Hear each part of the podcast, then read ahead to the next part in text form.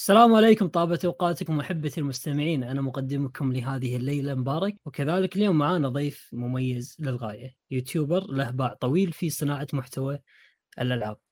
مراجع ألعاب دقيق جدا ولطالما أسهمت مراجعاته بتكوين قرار الشراء من عدمه لدى الكثير من اللاعبين العرب. محلل أخبار موضوعي للغاية ينقل الأخبار من مصادرها ويحللها وغالبا ما تصدق تحليلاته. وكذلك يقدم أيضا محتوى متخصص ب lore الألعاب أو القصص الخلفية لعوالم الألعاب حتى سماه البعض ب lores master. ضيفنا لهذه الحلقة مؤسس قناة سكيب برودكشنز خالد أحمد. هذه الثامنة من يوبوي كاست توكلنا على الله.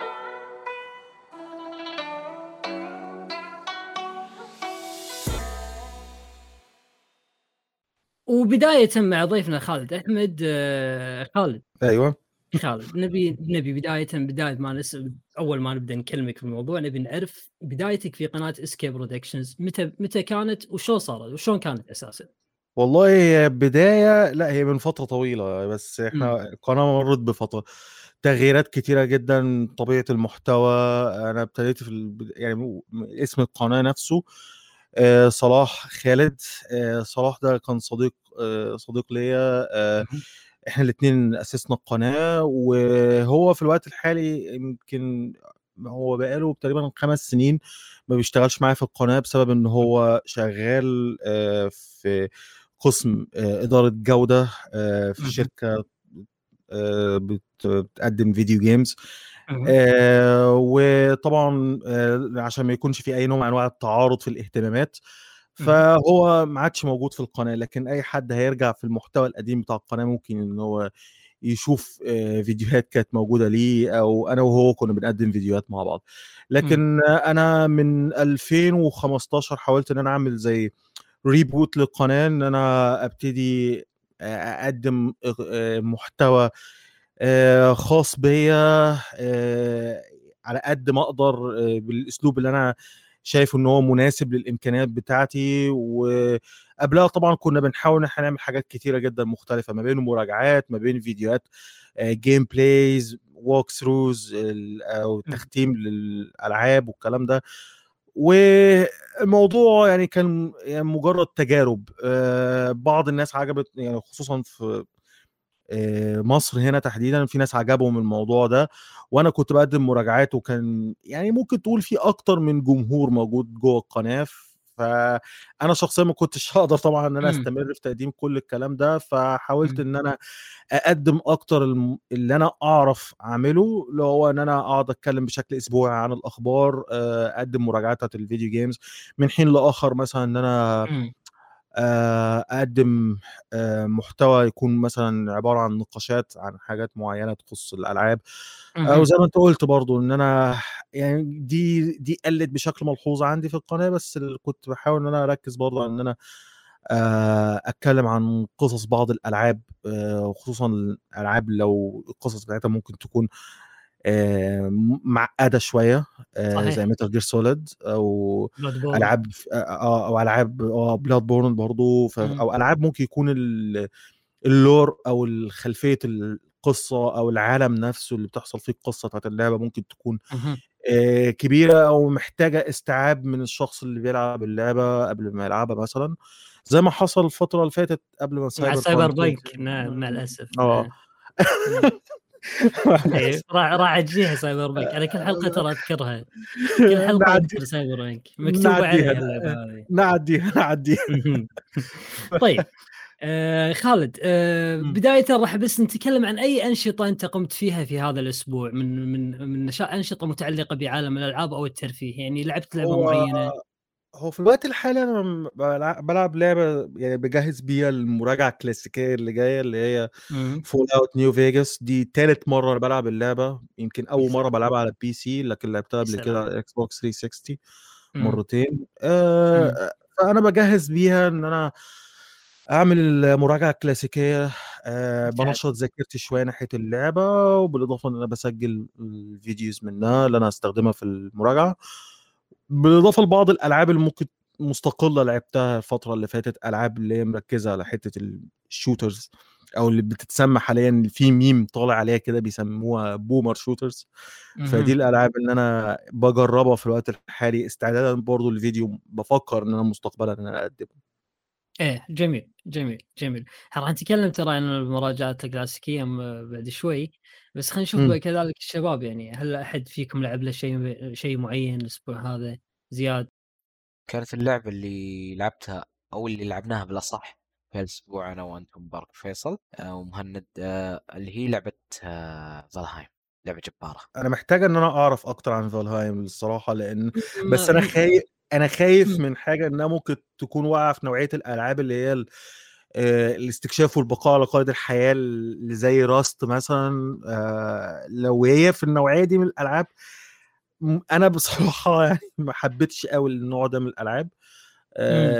بمل منه بسرعة خصوصا إنك أنت بتقعد تبتدي بداية ممكن تكون بطيئة شوية بطيئة جدا لحد ما تقدر إنك أنت اللعبة زي ما بيقولوا ت click كده معاك اللي هو okay أنا ابتديت إن أنا أدمن اللعبة لكن حاولت إن أنا ألعب النوع ده من الألعاب قبل كده بس ما حبيتوش قوي الحقيقة. والله شوف يعني أنا حاليا من اللعبة اللي قاعد ألعبها حاليا هذا Valheim كذا قاعد ألعبها مع الشباب.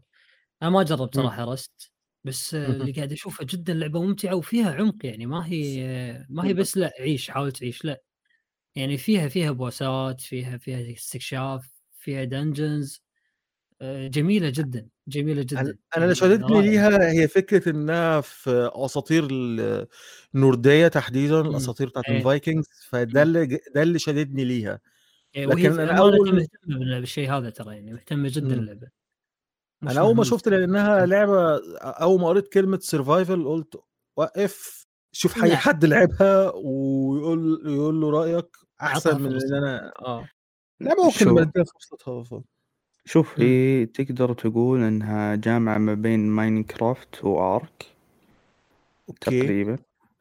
okay. Ark من ناحية الترويض وأشياء هذه و Minecraft من ناحية الإبداع وال crafting وال survival حقها تبني وتبني ال... أيوه. الأكواخ والبيوت اللي أنت بتعيش فيها والكلام ده. بالضبط رائع أيوه. جدا رائع جدا. فيها تفصيل أكثر من Minecraft ممكن. يعني ممكن تقول Minecraft مع التحديثات الجديدة. صح صار فيها. تفاصيل أكثر وصارت شوي معقدة. فنفس الفكرة تقريبا. وأيضا الشيء اللي يميز آه، هذه اللعبة ان فعليا آه، شخصيتك آه، إذا أنت لفلت أو مثلا كانت جمعت موارد في عالم من أي أي أي سيفر من سيفراتك حتى لو عالمك الشخصي لما تروح لأي سيفر من سيفرات أصدقائك ليفلك وأدواتك كلها معك. ما ما تصير من جديد. من أول وجديد. جميل أيوه. إيه، إيه، بس بس اللي ينقصك إنك تبني ويعني وزي ما تقول تعيش في هذا العالم. بس أغراضك وأشيائك هذه كلها بتكون موجودة معك. لا جميلة جميلة جميلة تحتاج لما نديها فرصتها نديها فرصتها أحاول كده أنا يعني أنا دايما بحب يعني بحب إن أنا أخرج بره نطاق راحتي كده في بعض الألعاب. أيه. حاولت أكتر من مرة مع ألعاب السرفايفل زي النوع ده ما نجحتش قوي بس ممكن نبقى أجرب اللعبة دي ونشوف. زين أنا خالد عندي سؤال. آه خالد أنت ذكرت حاليا إن من أنشطتك اللي مارست الأسبوع هذا إنك قاعد تعد لمراجعة Fallout New Vegas صح ولا لا؟ مظبوط. زين. هل أنت تستمتع في إعدادك للمراجعة خالد ولا تعتبرها مجرد يعني خلينا نقول التزام أو أو أو واجب لا هو أنا بحاول هو أنا بحاول بقدر الإمكان إن أنا يعني زي ما قلت يعني أستمتع شوية باللعبة يعني أنا Fallout New Vegas من فترة طويلة وأنا عاوز أرجع إن أنا ألعبها تاني وأجرب حاجة مختلفة في اللعبة شوية لأن Fallout New Vegas من الألعاب اللي ممكن تقول آه، أنت تقدر تلعبها أكتر من مرة وكل مرة تلاقي نفسك بتجرب build مختلفة أو بتخش مثلا حوارات بشكل مختلف. آه تاخدها مثلا لحد نتيجة مختلفة. فدي الن... فدي الحاجة اللي أنا يعني أنا عاوز أجرب إن أنا ألعب Fallout بشكل ممكن يكون مختلف وأجرب بعض ال mods اللي تحسن التجربة بتاعتي لأن التج... اللعبه طبعا فيها شوية مشاكل الصراحة.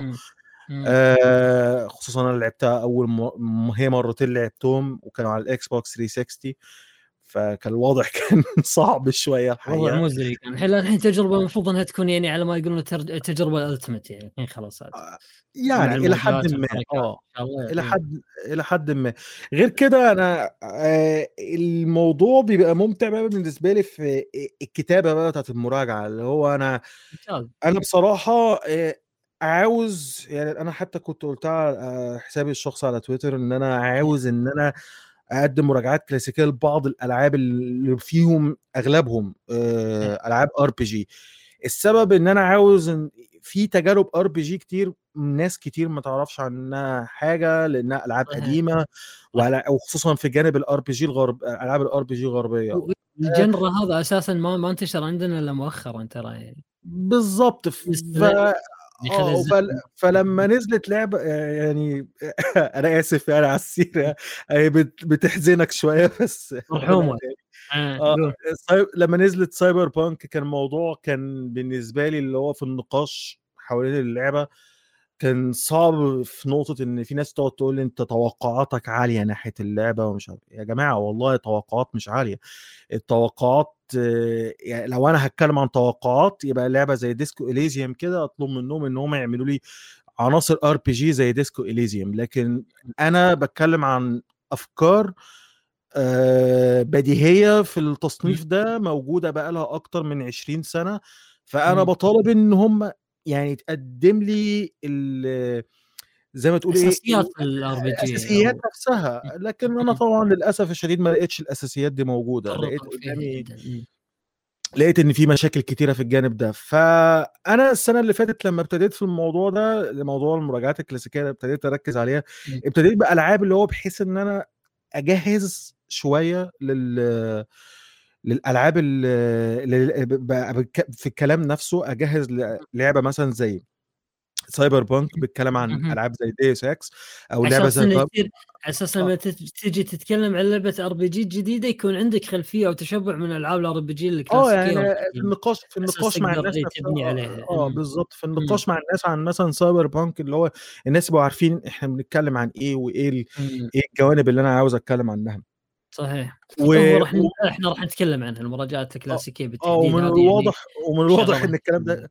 ومن. الواضح إن حاجة زي كده تستمر برضه السنة دي معايا في بعض المراجعات آه وهو ببتدي ب Fallout New Vegas فالوضع اللي إن بيبقى يكون إن شاء الله. ممتع فاجابه على السؤال بتاعك آه أنا. ببقى مستمتع أكتر بالكتابة آه، مم. مستمتع أكتر بالكتابة وإعادة استكشاف اللعبة بشكل ممكن يكون مختلف شوية لأن ممكن يكون أنا في جانب ما ركزتش معاه أو ركنته كده على جنب مثلا في أول مرة أو مرتين لعبت اللعبة مم.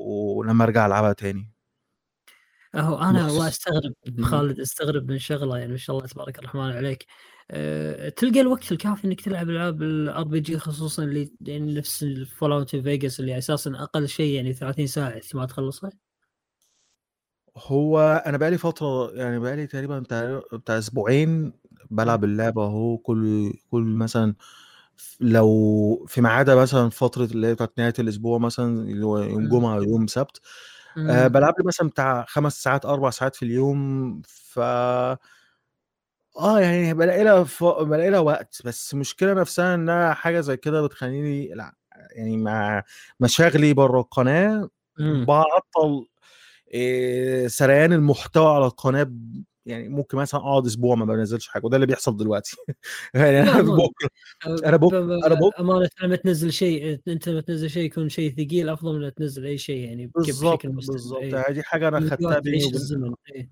بالظبط يعني أنا بقالي سنتين بحاول كده بقدر الإمكان بيني وبين نفسي إن أنا ما أحاولش إن أنا أحشي محتوى وخلاص اللي هو أنا أعمل حاجة ممكن أكون مستمتع بيها أكتر وآخد وقت معاها.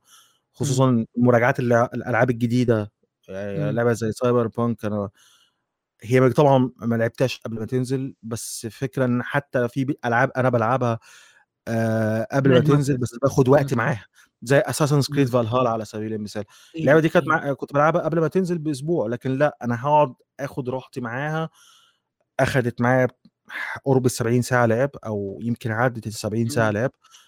آه، بحيث إن أنا أقدم حاجة وافية و... لل... مرجع. للتجربة آه وافية بشكل كامل. أكون. حطيت كل رأيي اللي هو ما اجيش بعد لما المراجعة تنزل والله يا جماعة أنا نسيت إن. أنا أقول حاجة عن اللعبة معينة أو حاجة زي كده. عشان ما تنضغط ما تضغط نفسك حتى ممكن ما تكملها يعني أو تكملها بدون نفس. هذا الشيء يضر المراجع.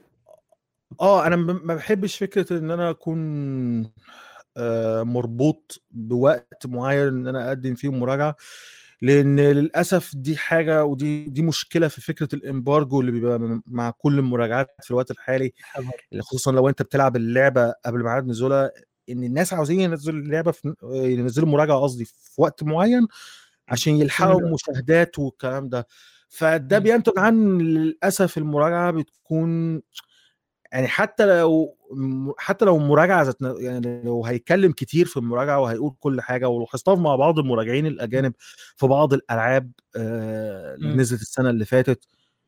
اللي هو انت في حاجة ناقصة يعني في كلامكم عن اللعبة نفسها واضح إن أنتم مستعجلين ما كملها اي آه مستعجلين مش هقول ما كملهاش بس استعجل أو زي ما إحنا مم. بنقول في مصر كروتها اللي. هو آه نقول كروت. آه فكروت اللعبة وخلصها بسرعة عشان الماشي. يلحق إن هو يعمل الفيديو أو ال- يكتب المراجعة وينزلها. مم. بالضبط. فانا ما بحبش إن أنا أحط نفسي في الزنقة دي تحديدا عندي مم. سؤال يا خالد تفضل. آه، اتفضل. مثلا إذا الشركة أعطتك لعبة عشان تراجعها ما تلزمك بوقت معين؟ هو مم. بيفترضوا بيدوا لي بيدوا لي وقت معين آه، اللي هو آه، يقولوا لي مثلا أنت يوم كذا تبتدي تنشر المراجعة وتتكلم عن اللعبة وتتكلم عنها براحتك آه، عاوز مثلا تتكلم عن يعني في نقط معينة تتكلم عنها في اللعبة في نقط معينة ما تتكلمش عنها لأنها ممكن تكون فيها حرق هو بيقولوا لي بس يعني إمتى أبتدي إن أنا أنشر المراجعة لكن ما بيش مش بيقولوا لي لأ أنت لازم تقدم لنا مراجعة مثلا في خلال يو- يوم كذا كذا كذا مش مم. بيجبروني على حاجة زي كده ما في شركة شر- تسوي شيء. هذا مفيش حد بيعمل. حاجة زي كده الصراحة. خالص آه، يمكن يمكن مثلا لو أنت اتأخرت جامد عليهم أو حاجة زي كده يعني مثلا من بعد من بعد لما اللعبة تنزل بشهر مثلا أو حاجة زي كده اللي هو هيجي طبعا آه، مسؤول العلاقات العامة اللي باعت لك الكود يقول لك آه، فين المر... فين المراجعة اللي. أنا مد... آه فين المراجعة اللي, اللي أنا مديك اللعبة بشكل إيه. مجاني عشانها. بالضبط.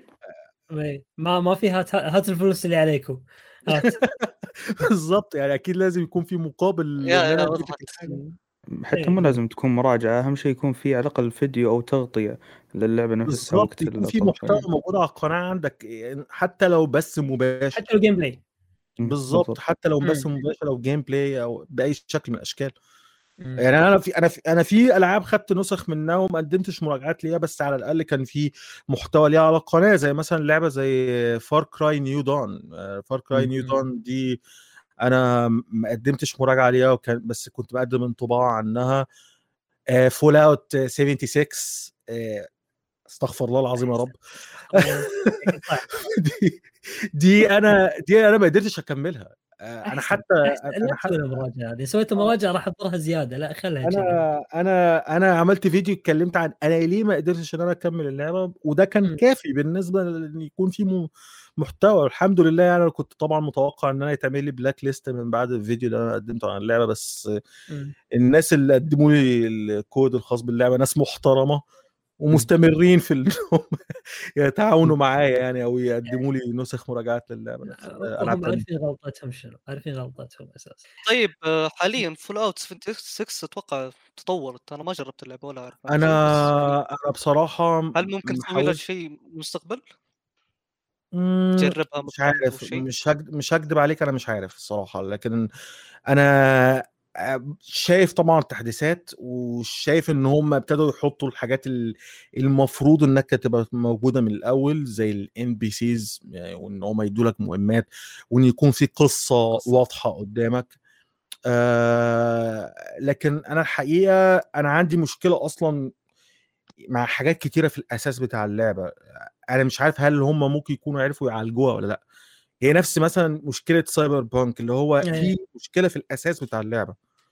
أنت اللعبة ذات نفسها Fallout مش عارفة تحدد لي هي مشكلتها إيه. Fallout 76 آه، مش عارفة تحدد لي قصدي إيه هي الهوية بتاعتها. هل انت لعبة looter آه، زي مثلا Destiny و The Division و Diablo هل هي لعبة survival مثلا زي Valheim هل هي لعبة مثلا Fallout game زي ال Fallout New Vegas اللي أنا بلعبها في الوقت الحالي ولا هل هي آه، لعبة آه،.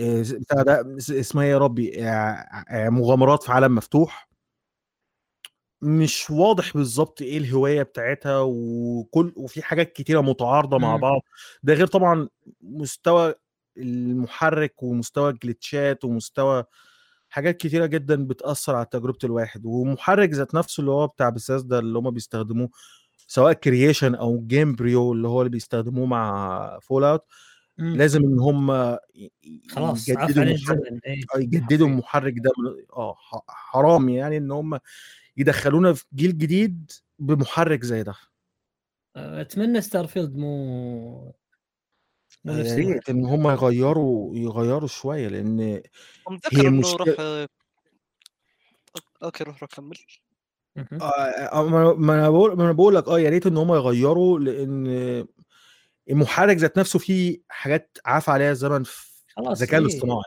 أنت صحيح. بتشوف تصرفات في الذكاء الاصطناعي في Fallout 3 موجودة في New Vegas موجودة في 4 four بعد. موجودة. في 76 جلitchات بتتنق موجودة في 4 موجودة في 76 فاللي هو أساس المحرك فيه مشاكل كتيرة جدا.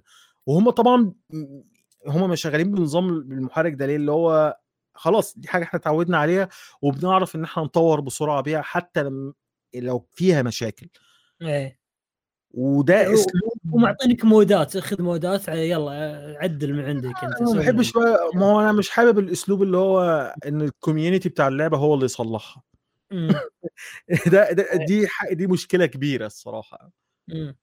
حالات الواحد لما ياخذ اللعبة خلاص ياخذها يعني آه، على ما يقولون كاملة يعني ما شغل فنادق على ما يقولون يعني.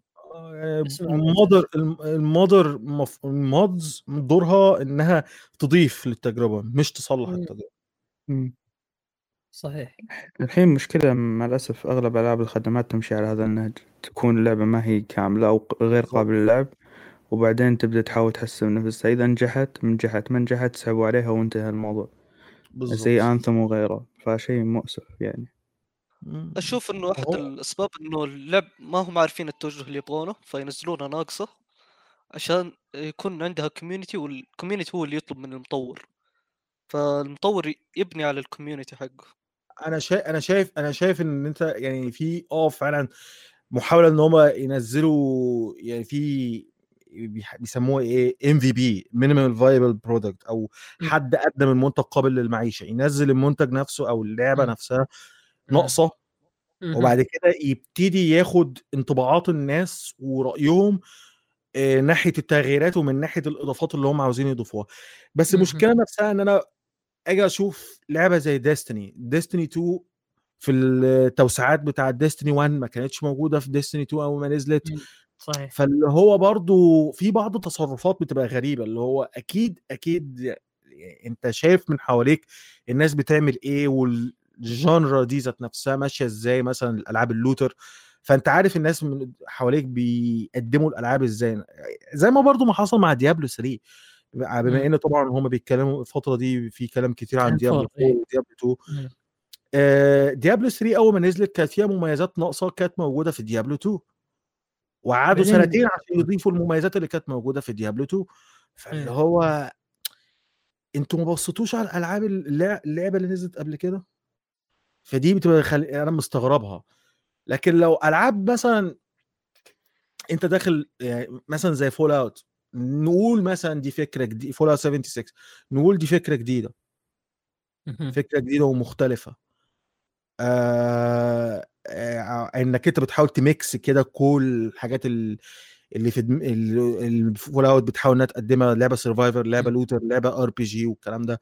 بتحاول ت mix هم مع بعض والموضوع ممكن يصيب ويخيب منك في بعض الجوانب صحيح بس في حاجات برضو اللي هو يعني أساسية أنت لازم تبقى مهتم بيها في التجربة نفسها. مثل. آه، جودة اللعبه جودة. اللعبة نفسها. أنت لعبة ال- آه، ولعبة أونلاين. ما. ينفع لها mods ات أتوقع صح؟ ما تركب عليها. للأسف عشان هي لعبة أونلاين ما أعتقدش. ما يركب عليها إيه. آه، إلا لو أنت مثلا في سيرفر offline مثلا أو حاجة زي كده. إيه، ما ينفع. فقط نص اللعبه يعني بتكون يا هدفها تكون أونلاين اللعبة. مع ناس. مؤسف. لكن أنا عن نفسي أنا ممكن ممكن أدي لها فرصة. أنا لقيتهم آه، في الذكرى السنويه بتاعت نزول اللعبة آه، عشان هي موجودة على ال- الحساب الخاص بشركة بيثيسدا ده ال- مش فاكر كان اسمه الحقيقة. لقيتهم إن هم عشان أنا كنت رابطه ب Steam لقيتهم إن هم ضافوا لي اللعبة على Steam عندي. أوكي. ماشي خلاص نجرب ونشوف. آه، ممكن في- إيه، دام موجود اعطها فرصة صح. بالظبط. يعني مش هخسر مش هخسر حاجة لو أنا مثلا حاولت إن أنا أحط فيها مثلا شوي. 10 ساعات مثلا أو حاجة زي كده لو صحيح. لقيت إن نفس نفس المشاكل ونفس الاعتراضات اللي عندي اللي موجودة في اللعبة في ال 10 ساعات اللي أنا قضيتهم في 2018 بيتكرروا تاني خلاص حظ سعيد في اللعبة القادمة بقى Fallout New. Vegas 2 بس يدوها بقى ال Obsidian مش يدوها إن شاء الله اي إن شاء الله يقول إن شاء الله. Obsidian موجود الحين كلهم تحت مظلة واحدة كلهم Xbox آه، سيجز بيصيرون إن شاء الله بالضبط طيب ننتقل إلى فقرة الأخبار. طيب ومعانا أول أول خبر من أخبارنا اليوم آه، إغلاق استديوهات Stadia واحد. اثنين تصريح في فيل هاريسون إن آه، أحد الأسباب اللي خلتهم يفكرون بهذا القرار هو إن مايكروسوفت استحوذت على ZeniMax آه، فما رأيك بهذا الموضوع يا أستاذ خالد؟ متوقع. إنه كان ممكن؟ هيحصل تدريجيا. إن جوجل للأسف لما عملوا الموضوع بتاع Stadia كانوا منفصلين عن الواقع شوية.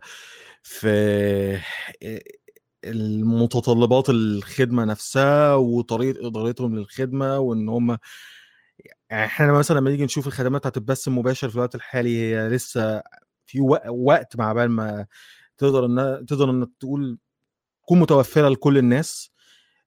فلما في شركات تيجي توفرها مثلا زي سوني أو مايكروسوفت بتوفرها كجزء من خدمه عندها زي مم. مثلا PlayStation Now أو Xbox Game Pass وفي جواه حاجة اسمها مثلا حاجة مثلا زي xCloud لو أنت بتستخدم.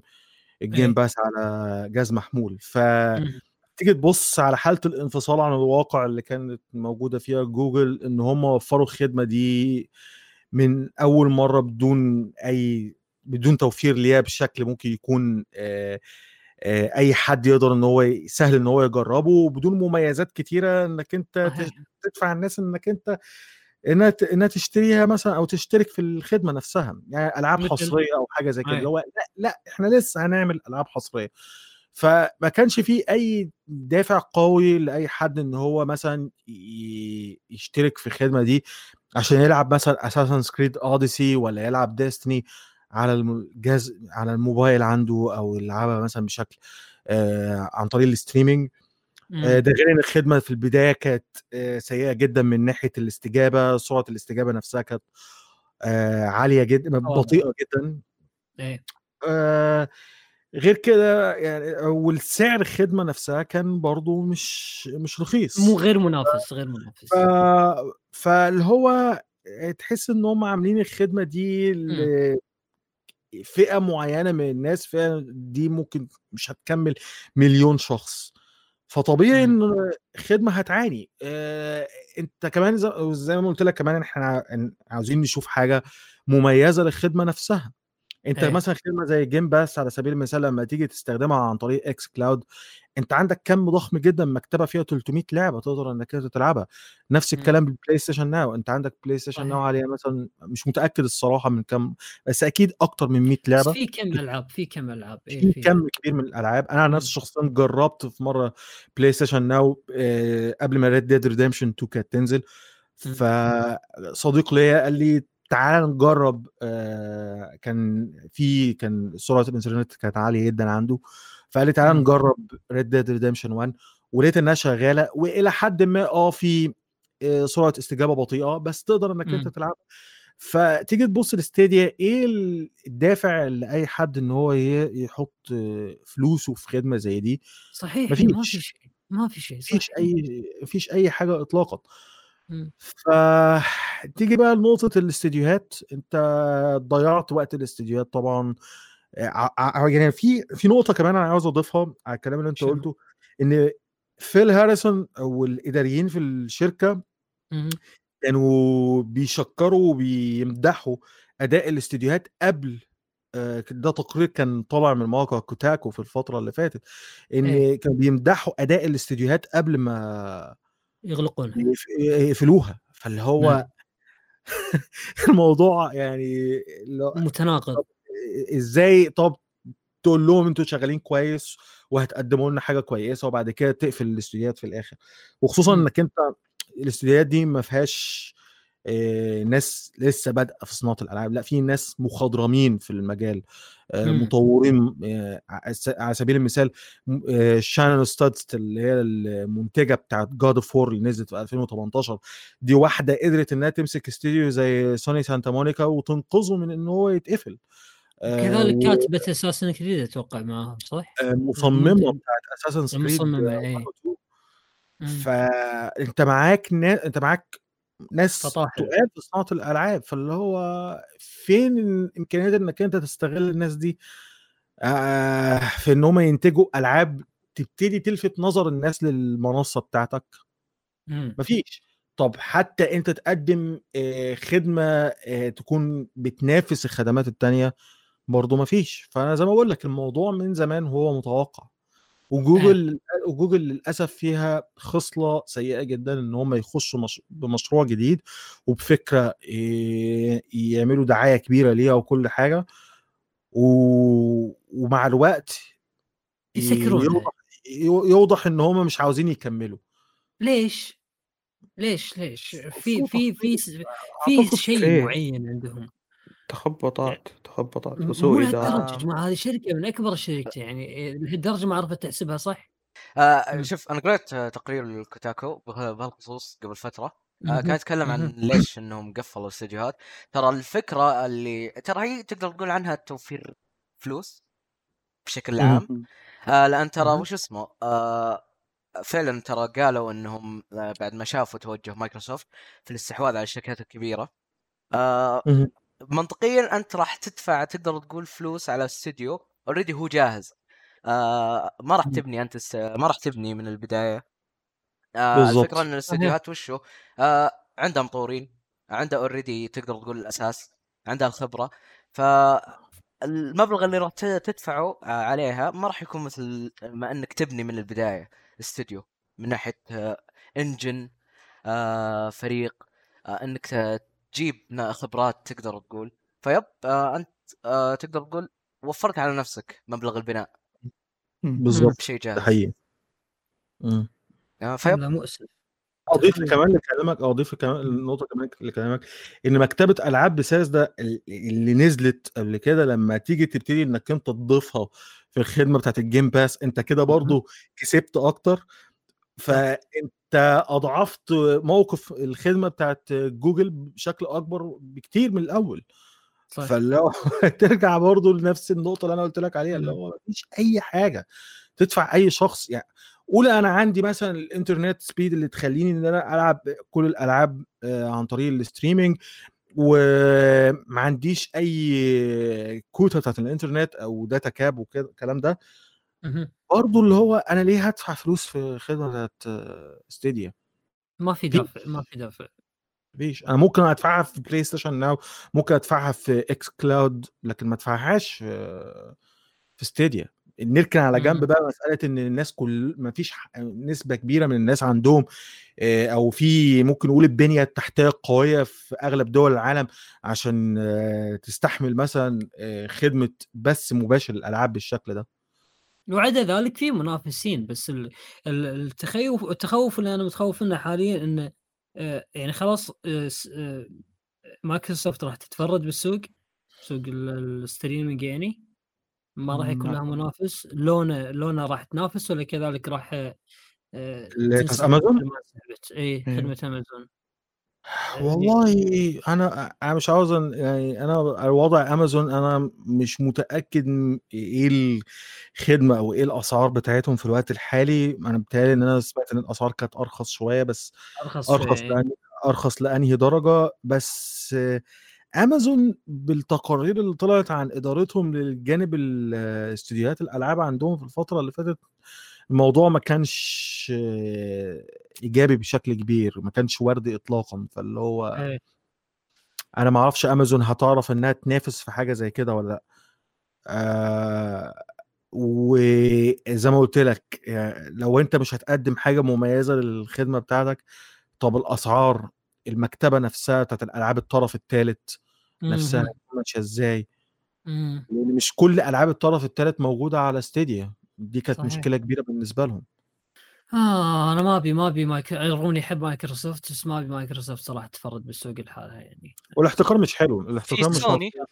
في سوني مع PlayStation Now ما راح تتفرد بص هو هو هو عموما هو عموما هقول لك على حاجة هو مستقبل الالعاب من ناحية البث المباشر ده مستقبل ال video games بس قول مثلا 10 15 سنة من دلوقتي الموضوع مم. طبعا مش بالضبط مش كل مش كل الناس جاهزين ليه يعني أنا في. وجهة نظري أنت لو هتبص لمستقبل الألعاب ال VR وال streaming مم. فال دي الجوانب اللي أنا شايف إن آه ال consoles هتفضل موجودة أنا مش عارف مين اللي قال حاجة زي كده بس كان عجبني كلامه اللي هو ال... يعني أنت لو بصيت لصناعة الموسيقى في الوقت الحالي آه. أنت ممكن تشتري آه مثلا ألبوم مفضل. ليك على آه vinyl اللي هو. الأسطوانة الكبيرة دي ويكون. عندك ال- الجهاز اللي يشغلها تمام بس آه أنت يعني جزء يعني نسبة صغيرة جدا من الناس اللي بتستهلك الموسيقى ال- بالشكل دوت والباقي بيعتمدوا على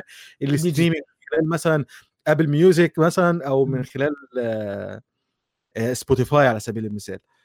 فالالعاب هتبقى ماشية بنفس النظام في المستقبل اللي هو سوني عندها خدمتها مايكروسوفت عندها الخدمة بتاعتها ممكن نينتندو يعملوا خدمه بتاعتهم هم كمان وال consoles هتفضل موجودة بس نسبة إن الناس يستخدموا ال consoles هتكون قليلة شوية. خصوصا إنك أنت مثلا لو اتكلمت عن شبكات زي ال 5G والكلام ده لما تبتدي إنها تنتشر بس الواحد برضه بيفضل يفكر في التكلفة نفسها. ما أنت. هتخلص من تكلفة ال consoles هتطلع لك تكلفة إيه إيه مثلا ال data cap نفسها اللي تخص الاشتراكات الشهرية. إيه. الباقات صح. وفعلا ترى تستهلك إذا بتلعب على اعلى جودة راح تستهلك منك بشكل آه، مجنون يعني مو شيء هين. بس ده حقيقة. حقيقة. يعني أنا فاكر كان تقريبا حد حسبها على ستيديا 10 ساعات يخلوك تستهلك فوق ال 500 جيجا تقريبا لو أنت بتلعب اللعبة على على آه، على على 1080 آه، full H D يا ساتر آه yep أنا جربت آه GeForce Now آه. تقريبا آه لمدة ساعة تقريبا على 1080 p آه تقريبا 40 جيجا 42 جيجا. بالضبط yep. على ما 1080 ما. ينفع بالمرة ما ينفع بالمرة. الكلام ده بالنسبة لنا الكلام ده بالنسبة مثلا لأي ح... يعني عندنا إحنا مثلا في مصر لأ في ايا كان الاشتراك بتاعك لازم يكون في آه، باقة. آه، آه، بتاع ده data cap أنت بت- بتستهلك منها شهريا. وفي دول ثانية كتير بتستخدم حاجة زي كده. وبعض وبعض الشبكات الشركات بتقدم لك اختيار. عاوز كده أو كده بس هت- هتدفع فرق طبعا. وفي غير اللي يعطيك الاستخدام العادل اللي يقول لك أنا بعطيك. unlimited بس تستخدم 10 جيجا باليوم هذا آخرك ما تستخدم أكثر. مثلا فاللي السرعة. هو إيه. فلما تيجي. تقول لحد أنا ه- هتلعب ساعة وتنزل 40 جيجا. لا شكرا أنا آسف في بالي لا شوف الفكرة اللي في بالي وشو آه الحين GeForce Now آه راح يطلقونها عندنا في السعودية آه راح تكون تقدر. تقول بالشراكة مع شبكة زين الفكرة وشو okay أنت عندك باقة ال- آه، تقدر تقول باقة محدودة لكن يعطونك مثلا آه دخولك مثلا لخدمة GeForce Now يكون آه unlimited GeForce Now هي آه. الخدمه المقدمه من Nvidia صح. آه، زياد؟ إي والفكرة أيوة. هي مقدمة Nvidia تقدر تقول لكن اللي. يشغلونها زين عندنا في المنطقة حلو هنا الفكرة حلو. يعني مثلا عندك في مصر قل مثلا فودافون تكون عندهم آه. ال- السيرفرات دي حاجة حصلت مع مصرية الاتصالات عندنا. وسوني إنك أنت لو بتحمل أي لعبة على آه، PlayStation هيبقى ليك باقة خاصة يعني أو كوتا خاصة بالتحميل على PlayStation نفسه فاللي هو. أنت عندك مثلا 500 جيجا شهريا لاستخدامك العادي وقول مثلا 200 جيجا للعبة ال- ال- ال PlayStation فالألعاب اللي أنت مثلا بتلعبها على PlayStation بقى تنزلها بال 200 جيجا دول مش هتنزلهم بال 500 شيء فدي- اضافي شيء ثاني يكون إيه. آه فدي فدي حاجة اتعملت عندنا أنا بصراحة أنا ما جربتهاش لأن أنا ال PlayStation عندي عبارة عن exclusives machines. ف فكل فين وفين لما كنت بلعب وخصوصا السنة اللي فاتت مم. جميل جميل. آه ننتقل إلى خبرنا الثاني الخبر الثاني اللي يتكلم عن آه Rainbow 6 الجزء الجديد اللي كان راح ينزل منها اللي كان اسمه Rainbow 6 آه Quarantine آه غ- غيروا اسمه إلى Parasite بس بعدين قالوا إنه آه لا لا لسه مش هذا الاسم ال- الأساسي احتمال نغيره. اسمه مؤقت تقريبا أو اسم مؤقت. آه. ليش ليش غيروا اسمه كارنتين كان جيد يعني ما في شيء الاسم إيش رأيك خالد؟ آه. أنت شايف الوضع الحالي اللي إحنا أنا فيه شا- أنا شايف أنا شايف الوباء والكلام ده آه، مم. هو هو أنا كنت اتكلمت عن الموضوع ده في حلقة الأخبار اللي فاتت اللي أنا كنت نزلتها اللي هو أنت عندك الاسم نفسه تسويقيا لما أنت مثلا تيجي تعمل مثلا search على كلمة آه، كان حد كان قالها وكان ده تفسير أنا ممكن ممكن يكون أنا شايف إن هو كان منطقي شوية. آه، إنك أنت لما تيجي تعمل search باسم مثلا Rainbow 6 Siege Quarantine هتلاقي إن هيطلع لك نتائج بحث ملهاش علاقة باللعبة. هو فهم اللي عاوزين مثلا إنك أنت نتائج البحث تكون كلها ليها علاقة باللعبة. مركز على اللعبه اي اي آه صح غير إن غير إن غير إن بص يعني أنت عارف الحساسية الزيادة عن اللزوم في الميديا في بره اللي هو أنت ليه مسمي اللعبة Quarantine أنت مش عندك أي نوع أنواع الإحساس باللي بيحصل دلوقتي؟ طب. outbreak مش عارف إيه. في ناس في ناس في ناس حساسة زيادة عن اللزوم دي حاجة يعني خلينا صراحة مع بعض نقولها.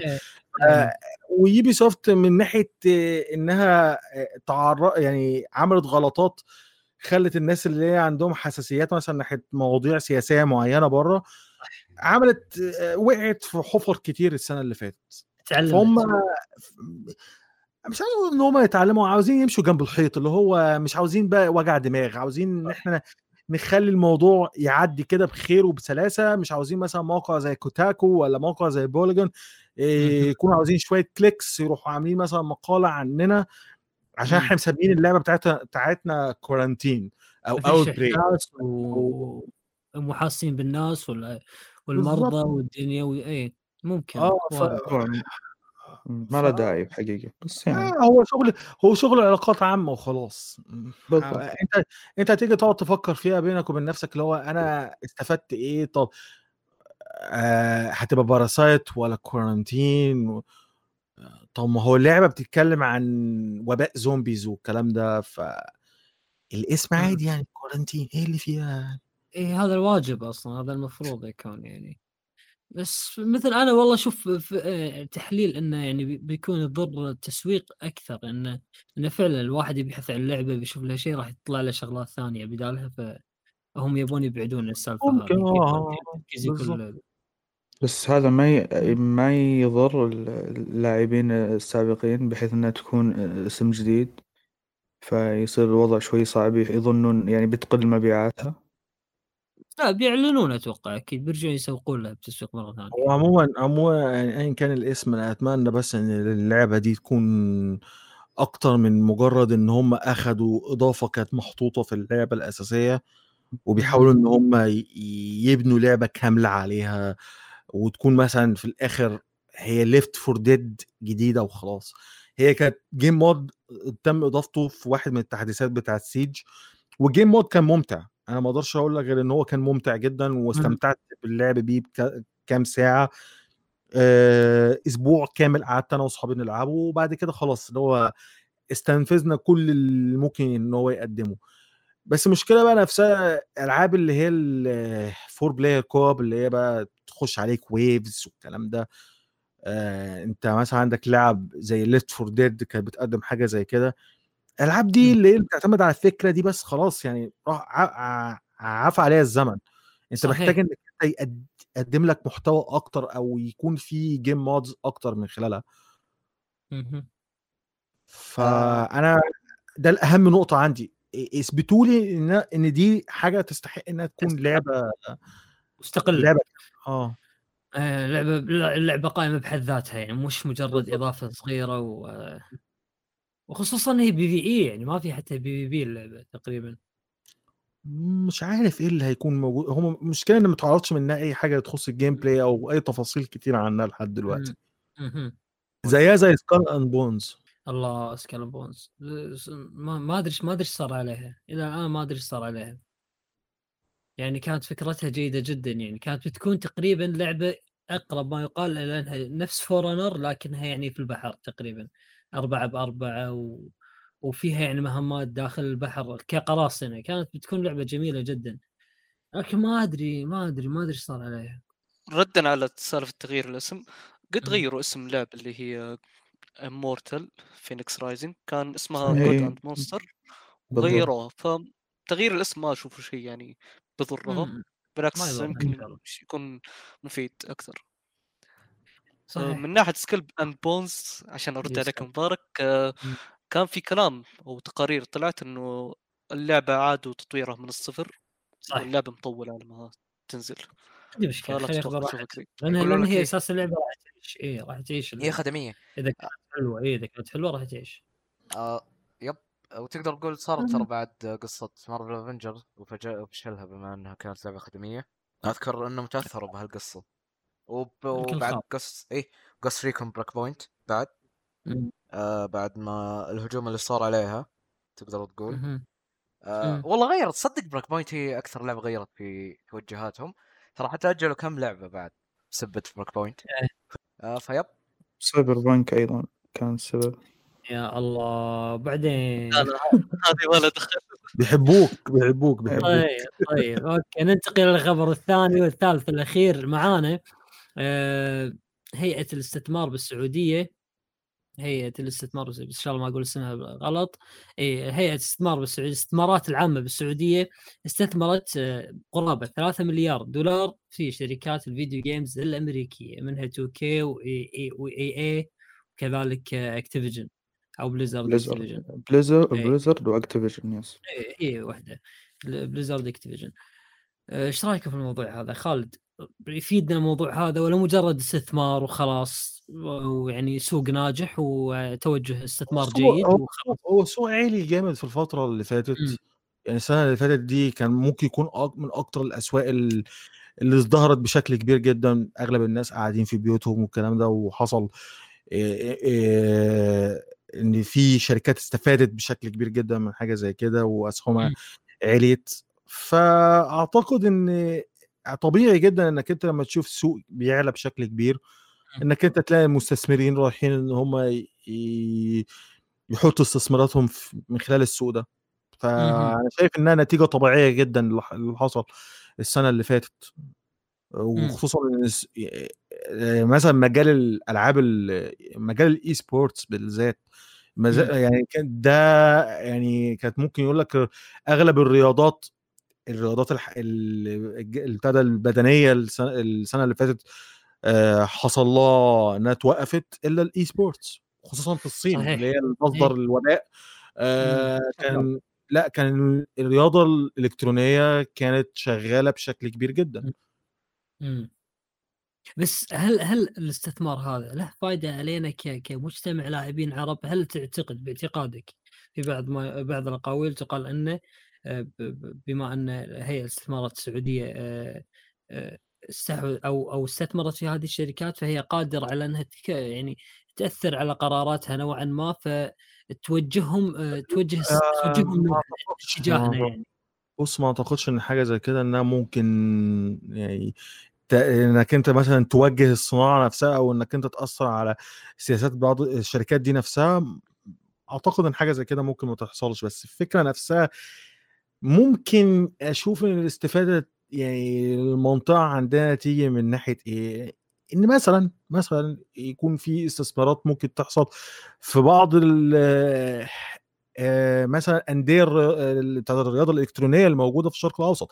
يعني أنا بعيدا عن شغلي في القناة أنا شغال مثلا في المجال بتاع الرياضة الإلكترونية فاللي هو أنا بلاحظ إن في أندية كبيرة بتبتدي تطلع وبتشارك مثلا في بطولات والكلام وبطولات كبيرة.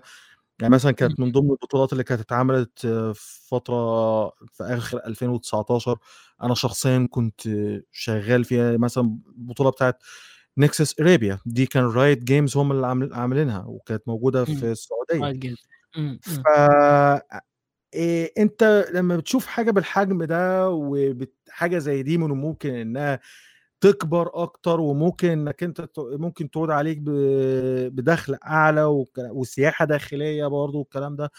فمن الممكن إن الاستثمارات دي الخارجية دي ممكن تتأدي إن يكون في استثمارات داخلية بشكل يكبر مثلا مجال صناعة الألعاب أو حتى مثلا الرياضة الإلكترونية هنا. أنا نفسي بس إن هو يكبر صناعة الألعاب شوية هنا في الشرق الأوسط. لأن أنت عارف يعني تطوير الألعاب في الشرق الأوسط يعني على قده قوي وساعات أقل من المتواضع كمان عشان الواحد يبقى حقاني الحقيقة. ف ممكن يعني مع الوقت يكون في تأثير إيجابي لكن في ناس طبعا وخصوصا في الميديا الغربية شايفين إن ممكن يحصل تأثير والكلام ده. لو والله لو كان هيحصل لو كان لو كان هيحصل تأثير هو كان حصل مثلا تأثير من يعني مثلا أنت عندك شركة زي Tencent دي شركة صينية شركة صينية. بتشتري بتشتري مثلا 2% 3% في الشركة دي. إمتى ممكن يحصل تأثير بشكل كبير؟ لما يكون مع عندهم بقى majority stakes زي ما بيقولوا اللي هو أغلبية الأسهم. فبالتالي ممكن يحصل مثلا تأثير بشكل ما أو آخر على السياسات بتاعتهم. آه أنا مش متأكد هل هم عندهم نسبة أسهم كبيرة مثلا في Blizzard آه في موقف حصل في السنة اللي فاتت آه طبعا بسبب يعني تقريبا مشاكل ما بين الصين وهونج كونج. ف كان واحد من اللاعبين اللي كانوا بيشاركين في البطولة بتاعت Hearthstone آه كان قال شعارات سياسية. فطبعا بليزرد قرروا إن هم يوقفوه. فبيقولوا ففي كلام بيقولوا إن ده تدخل بقى صيني في سياسات الشركة والكلام ده. لكن موضوع يعني الصراحه أنا مش شايف إن هو ممكن يكون يوصل لإن أنت تأثر بشكل كبير على توجهات شركة أو حاجة زي كده. إحنا ما نبي نأثر عليهم بشكل سلبي أو حتى يعني بنلبسهم على ما يقولون يعني آه ثقافتنا أو شيء. إحنا بس نبي على الأقل شنو؟ أنا شنو بخاطري؟ بخاطر ان بما إن إحنا صار عندنا استثمارات عندهم. يعني هقول لك على حاجة. أنا في رأيي الاعتراضات اللي أنا بشوفها الفترة اللي فاتت بتبين يعني حالة النفاق اللي موجوده عندهم شوية الصراحة. صحيح. اي اي اي لا كلام فاضي. هم الكلام هم هم هم منافقين شوية ودي حاجة لما بتحصل أنت لو خطا أنت. أنت بتعترض إيه إيه أساس الاعتراض اللي أنت بتعترضه؟ أنت ما بتسمعش صوتك لما الصين لما بت... مثلا بتيجي تعمل أي استثمارات مثلا أو حاجة زي كده. صحيح. ولو اعتراضاتهم سخيفة يعني اعتراضاتهم هم هم هم سخفاء وأنا س... وأنا كنت قاعد أتفرج على الحفلة اللي معمولة عليهم امبارح الصراحة. كانت كان في meme war كانت بتحصل على الحساب بتاع Twitter account بتاع Kotaku. كيفهم كيفهم؟ بس شوف هو هو هو ما ما راح يكون في تأثير بقدر ما يكون هو استقطاب هذه الصناعة للبلد. وهذا اللي أنا أشوفه. خصوصا اهتمام الفترة الأخيرة بالدورات الأشياء هذه كلها واهتمامهم إنه بيكون في شركات كبيرة بتدرب اللي هو بعض المتخصصين في المجال نفسه.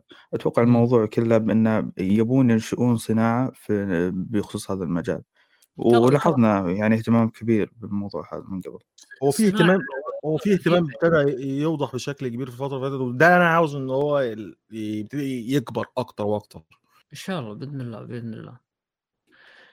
طيب ننتقل إلى الفقرة فقرتنا الثالثة وهي فقرة الضيف اللي اللي فيها أسئلة معدينها للضيف بإذن الله والضيف راح يجاوبنا عليها. تمام. ونتناقش نتناقش فيه حولها. يعني أسئلة ترى خالد زهب نفسك ترى أسئلة كلها يعني على ما يقولون ثقيلة شوي. ماشي. ثقيله شوي يعني إيه ما ما راح نطلع ما راح نطلع منك هني إلا وإحنا خلاص ما ماخذين كل اللي نبي منك. تمام. طيب. أول شيء مبروك على 250 مراجعة. ربع كيلو مراجعات ما شاء الله تبارك الرحمن. الله يبارك فيك. خالد أول مراجعة سويتها في القناة كانت في تقريبا 2012 صح؟ أها. اللي هي دارك Darksiders 2. دارك سايدرز 2 صح؟ يعني. إلى 2021 رحلة طويلة ما شاء الله تبارك الرحمن في المراجعات. شنو أساس أو بداية شو اللي خلاك تست... تتوجه إلى مجال المراجعات؟ مراجعة نفسها شو اللي خلاك تتوجه في مجال في سنة ترى 2012 يعني آه لو نتذكر في 12 ترى كان آه ما في ازدهار كبير يعني اليوتيوب العربي أو أو هو- الحين يعني. أنا عن نفسي شخصيا ان هو فكرة إن أنا أتكلم عن اللعبة أنا لعبتها مع ناس صحابي وأقول إيه اللي عجبني فيها وإيه اللي ما عجبنيش فيها. دي حاجة يعني من من صغري وأنا بحب إن أنا أعملها. فانا من ب- أول ما ابتديت إن أنا أهتم بالميديا نفسها بتاعت ال video games كانت في 2005 أول ما ابتديت أعرف يعني في حاجة اسمها E3 والكلام ده وكنت بشوف مثلا ال videos اللي كانت بتنزل أول ما يوتيوب اتعمل آه لبعض الألعاب زي Metal Gear Solid 4 والكلام ده. وكنت بشوف بقى مراجعات يعني كان في قناة اسمها G4 TV آه كان بينزلوا على يوتيوب من حين لآخر البرامج التلفزيونية اللي هم كانوا بيعملوها والمراجعات. وقبل حتى كمان الكلام ده يعني كان في مجلات اللي كانت بتنزل آه كان في مجلة اسمها اي جي ام ومجلة مجلة ثانية اسمها عالم الألعاب. وفي مجلة. كانت عندنا في عندنا في مصر كانت اسمها لغة العصر. آه مهم. المجلات دي كان دايما كان في اللي هو إيه بيقولوا مثلا إيه اللعبة دي بتقدم إيه وإيه الحلو فيها والكلام ده ويحطوا مثلا تقييم والكلام ده فده كان الكلام ده كان عاجبني فأنا عن نفسي حتى من قبل ما أعمل القناة آه حاولت إن أنا أعمل زي blogs مم. أنا فاكر إن أنا كنت عملت مراجعة ل The Witcher 2 بس مش عارف ال blog دي كانت فين دلوقتي الصراحة. ومراجعة أنا بصراحة مش عاوز أفت... يعني كل كل اللي فاكره منها مش حلو. كانت أول البدايه بداية كانت بداية يعني. مش مليانة بك... مليانة cringe. فدي يعني الموضوع من يعني موضوع اهتمامي بالميديا نفسها والمراجعات والكلام ده من زمان. فأنا لما أنا لما عمل... لما عملت القناه مع صلاح صلاح مم. آه، كان مرة كان بيقول لي بص قال أنت أنت بتح... بتحب شغل ال reviews والكلام ده و... وكده آه خد آه كان عنده capture card من ال capture cards القديمة بتاعت ال consoles اللي بتاعت زي الاكس التصوير آه زي ال- الاكس بوكس 360 كان بيجاز معمول الاكس بوكس 360 والبلاي. ستيشن 3 اسمه هباج قال لي خده أنا ما بستخدمهوش وأنا هجيب الجاتو وأنت استخدمه في إنك أنت تعمل reviews أنا أنت بتلعب دلوقتي مثلا دارك سايدرز اعمل مثلا إيه review عن دارك سايدرز أو فيديو إيه. تقول فيه رأيك للعبة. رحت. عملت فيديو وعملت يعني إيه reset كده على ال format اللي أنا عاوز أعمله وريت له فيديو عجبه. جدا وقال لي لأ خلاص يعني قال لي دي حاجة هتبقى ثابتة بقى في القناة وأنت بقى تبقى ماسكها. ومن إلى ذاك من ذاك الوقت اللي هو سنه بس ما 2012 إلى كانش الان بس المراجعات وقتها ما كانتش هي الأساس بتاع القناة يعني. إيه، أنا زي ما قلت لك كانت كمية حاجات كتيرة جدا بنعملها في نفس الوقت. ما كناش عارفين نحدد إيه هو آه، الجمهور المستهدف بتاعنا أو إيه المحتوى اللي إحنا عاوزين نمشي بيه القناة آه، فالمراجعات يعني كانت حاجة كده في وسط حاجات كتير بتحصل في نفس الوقت. وجينا في 2014 الموضوع اتغير بقت stream ات إحنا كنا بنعمل stream ات على اليوتيوب من قبل ما يكون اليوتيوب مهيأ أصلا لل stream ات ف فالموضوع يعني في ناس كتير تقعد تقول لي انت بقالك كتير جدا موجود على اليوتيوب والموضوع ممكن يكون مش جايب همه معاك والكلام ده. هو مش حتة إن أنا يعني أنا لو بعمل نفس الحاجة بقالي فترة طويلة آه أنا ممكن أحس إن في حاجة غلط وأنا بعملها. لكن آه، واه حتى ما بعد لما أنا عملت ريبوت للقناة في. كام غلطة أنا ممكن أكون وقعت فيهم. بس بحاول إن أنا أتعلم منهم في الفترة اللي فاتت وحاليا يمكن بداية من 2000 و... آخر 2019 لحد دلوقتي اللي هو في صعود شوية بس الصعود يعني هو ممكن يكون بطيء بس أنا عن نفسي شخصيا أنا مرضي بيه من ناحية ال- الجمهور اللي أنا عاوز أوصل له تحديدا. اللي هو إنه يكون جمهور مهتم بإن يشوف مراجعة قدامه مفصلة تقدم له كل الحاجة هو عاوز يعرفها عن اللعبة وتكون آه، وافية من الآخر مش مجرد اللي هو زي ما بيقولوا آه، دليل شراء للعبة. من من 2012 إلى 2021 آآ يعني تبارك الرحمن آه، رحلة طويلة آآ في اليوتيوب وت تحديدًا في المراجعات يعني. في آآ شنو الأشياء الأخطاء اللي وقعت فيها بالمراجعات نفسها وال إلى والحين حاولت إنك تتفاداها مع مع الوقت إلى أن وصلت إلى وقتنا الحالي؟ هو أخطاء بالنسبة للقناة لأ، هو في كتير، هو في حاجات كتير اتعلمت مراجعات، يعني مراجعات. إيه، طريقتك، المراجعة يعني آه، هو بُص، أنا هاقول لك المشكلة؟ على حاجة، أنا في ات أنا اتعلمت من حاجات كتير، بس. أنا يمكن أكتر حاجة اتعلمت منها إن أنا لمّا آجي أتكلم عن أي لعبة آآ اهم. أنا باحاول بقدر الإمكان إن أنا أبُص لحاجتين، إن أنا أشوف اللعبة هي عاوزة تقدم لي إيه، إيه هي التجربة المستهدف تقديمها من اللعبة، عرفت إنها تقدمها صح والّا لأ، ولمّا آجي أتكلم عن اللعبة آآ إيه اللي عاجبني، إيه اللي مش عاجبني، أقول ده عاجبني ليه، وأقول ده مش عاجبني ليه. المراجعات في الأول وفي الآخر في وجهة نظري هي عبارة عن آراء آآ بس أنت لازم الرأي بتاعك تقوله تقوله يعني تدّي أسباب أو توضّح بشكل ما آخر موضوعي. يعني أنا ليه باقول د ده جانب مش عاجبني، ليه باقول إن ده مش جانب مش عاجبني، إمم.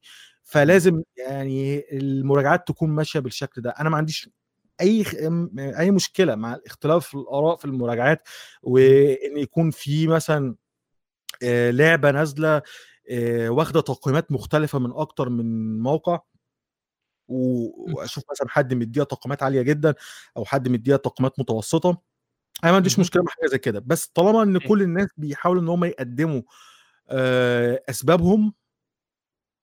آآ ويكون بانيين أسبابهم دي على يعني آه، آآ أنا أنا عارف إن اللعبة دي عاوزة تقدم إيه و وأنا عندي مشكلة أو عندي مدح ل لناحية ال هي بتحاول إنها تقدمه. آآ خلاص، أنا شايف إن ده دي دي حاجة كويسة جدًا. اهم. فدي أكتر حاجة أنا اتعلمت منها لمّا أنا جيت أعمل آآ يعني اتعلمتها مع الوقت في المراجعات نفسها، اللي هو لازم تقدم أسباب، ولازم يعني مراجعتك نفسها يعني ما تكون ما تكون مراجعتك مرتبطة بعواطف أو أو تقول لا أنا ما حبيت الشيء هذا لأنه ما حبيت الشيء هذا بس، لأ آه يعني بالضبط، تعطي غير كده غير كده ونقطة مهمة جدًا إن أنا ما أتكلمش عن حاجة أنا ما عنديش خبرة معاها. آآ أنا في مراجعة مثلًا عندي على القناة آآ للعبة زي Mortal Kombat آآ 9 أعتقد، أنا م آآ Mortal Kombat 10 أعت مش إمم. متأكد والله. آآ المراجعة دي أنا كان صديق ليّا هو اللي كتب جزء منها والجزء وأنا كتبت جزء منها، وأنا بصراحة ما ليش في الألعاب القتالية خالص، اهم. ما ليش إطلاقًا في الألعاب القتالية وال زي Street Fighter وMortal Kombat وTekken إمم. والكلام ده، أنا ما ليش خالص في الألعاب دي، باحب أتفرج عليها لكن ما باعرفش ألعبها صح، بصراحة. ولها لأنها ف أُسس بعد أُسسها آه، غير. والألعاب دي معقدة جدًا من ناحية الcombos ومعقدة جدًا من ناحية الplay styles و وباقعد أسمع ناس آآ بيتكلموا عن حاجات كتيرة ف تخص الألعاب دي، اللي هو أنا أدركت مع الوقت أنا قُلت طب هو أنا كان لازم إن أنا أقدم المراجعة دي أصلًا؟ فبقيت مع الوقت اللي هو م أي حاجة أنا ما عنديش أي خبرة معاها أو سلسلة آآ من نوعية ألعاب أنا ما بالعبهاش مثلًا أو حاجة زي كده، أبعد عنها. تبتعد. إيه آه، تبدأ فزي إيه. مثلًا ألعاب المحاكاة مثلًا زي Flight Simulator، في ناس كتير جدًا السنة اللي فاتت يقولوا لي في مراجعة Flight Simulator، يا جماعة أنا ما ليش في الألعاب ال ما. عنديش ما عنديش التجربة مع مع السلسلة أو من النوع ده من الألعاب عشان أقدر إن أنا أ أبني رأيي و بتاع ده، أبني رأيي حوالين ال اللعبة وأقدمه لكم. نفس. الكلام برضه مع الألعاب اللي هي الاستراتيجية اللي بيسموها 4X games دي اللي هي زي مثلًا Crusader Kings 3 آآ 3 آآ آآ Crusader Kings السنة اللي فاتت كانت واخدة تقييمات عالية جدًا. وبصراحة أنا اشتريتها على Steam ن من باب إن أنا عاوز أجربها، بس الفكرة إن أنا مش هاقدر أقدم لها مراجعة، لإن أنا ما. لعبتش بتاعتها اللي فاتت، ده أولًا، وثانيًا النوع ده من الألعاب زي الcivilization وحاجة زي كده، ف أنا ما عنديش أي تجارب معاه، فاتعلمت مع الوقت إن أنا أبعد نفسي عن أي حاجة أنا ما عنديش خبرة معاها. آآ عادي جدًا إن أي شخص مثلًا مش لازم يعني المراجع يكون لعب كل الألعاب في التاريخ اللي نزلت،. بس آآ لمّا تيجي مثلًا تتكلم عن حاجة، تتكلم عن حاجة أنت يكون عندك خبرة معاها و وعارف ت عارف تقيّمها. آه، موقعها إيه ومحلها إيه من الإعراب في وسط الجانرا اللي هي فيه مهم، مهم. هو شوف في إشكالية لما تكون أنت راجعت مثلا س- جزء من سلسلة أو شيء زي كذا بس أن أنت أو مثلا تصنيف جديد بس ب- بالنسبة لك بس أنت تقول هذه أول لعبة أخوضها مثلا. هذا هذا ي- شوي زي ما تقول يعطي و... سبب. مقنع إذا كان في عندك إشكالية في التقييم. بس هل أنت تطبقه ولا آه هو بص هو أنا في ألعاب على سبيل المثال زي كينجدوم هارت 3 كانت نزلت آه في 2019 أنا ما كنتش لعبت السلسلة بس الفكرة إن أنا عارف في أحيانا بتبقى في مشاكل أنت ممكن تقابلها مثلا في أي لعبة آه مش مرتبطة بالجانرا بتاعتها أو حاجة زي كده. ممكن مثلا زي السهولة الشديدة في اللعبة دي. اللعبة مم. كانت سهلة جدا. آه أنا مش محتاج إن أنا أعرف مثلا إن الأجزاء اللي فاتت كانت صعبة ولا سهلة عشان أقدر أقول لك لأ اللعبه فيها أفكار كتيرة جدا في الكومبات بس الأفكار دي مش مستغلة بالقدر الكافي عشان اللعبة سهلة بشكل مبالغ فيه ومحتاجة إن يكون في مستوى صعوبة أعلى وده اللي حصل فعلا من بعد لما نزلت بفترة لما حطوا مستوى الصعوبة العالي. لكن طبعا لما تيجي نتكلم بقى عن القصة أنا عن نفسي أنا قعدت في يوم كامل تقريبا بتفرج على بما يعادل 10 ساعات فيديوز عن القصة بتاعت اللعبة عشان أبقى عارف أنا اللي داخل على إيه وفاهم الأحداث نفسها. لكن في ناس ممكن تخش على القصة نفسها وهتقعد تقول عيوب هتقعد تقول في عيوب معينة بس هتقول العيوب دي هتكون سطحية شوية. لكن لما نيجي مثلا نبص مثلا لعيوب حقيقية موجودة في القصة عيوب فعلا لازم إن الواحد يتكلم عنها أكيد لازم يكون عندك اطلاع. أكيد. لازم يكون عندك اطلاع بشكل كبير. بس برضه يعني دي هتيجي في الآخر هتقعد تحطك بقى قدام مشكلة اللي هو لأ لازم إنك أنت لعبت اللعبة يعني الناس اللي تيجي تتناقش معاك لازم تكون لعبت الأجزاء اللي فاتت لازم تكون لعبت مش عارف إيه. مع إن يعني لما ناس كتير قعدت تقول لي حاجة زي كده بعدها بفترة بقى لما الناس طلعت من حالة اللي هو شهر العسل مع اللعبة قالوا آه لأ في مشاكل كانت معانا مع اللعبة دي والكلام ده فاللي هو مش ما كانش ينفع إن حاجة زي كده تحصل. هو هو ما في مشكلة لما يكون مثلا تقول مشاكل آه، وأنت ماخذ خلفية بس المشكلة لما أنت تتكلم وأنت مو فاهم أصلا التصنيف هذا يعني مثلا لو كانت اللعبة مثلا عالم مفتوح وتركيزها. على القصة. أو خد... تركيز على ال gameplay معليش وتقول مثلا هذا الجزء ما قصة فيه سيئة واساسا اللعبة ما تعتمد على القصة هنا أنت عندك مشكلة. زي مثلا لما حصل مع زيلدا بريث أوف ذا وايلد أيوه بالضبط أيوه.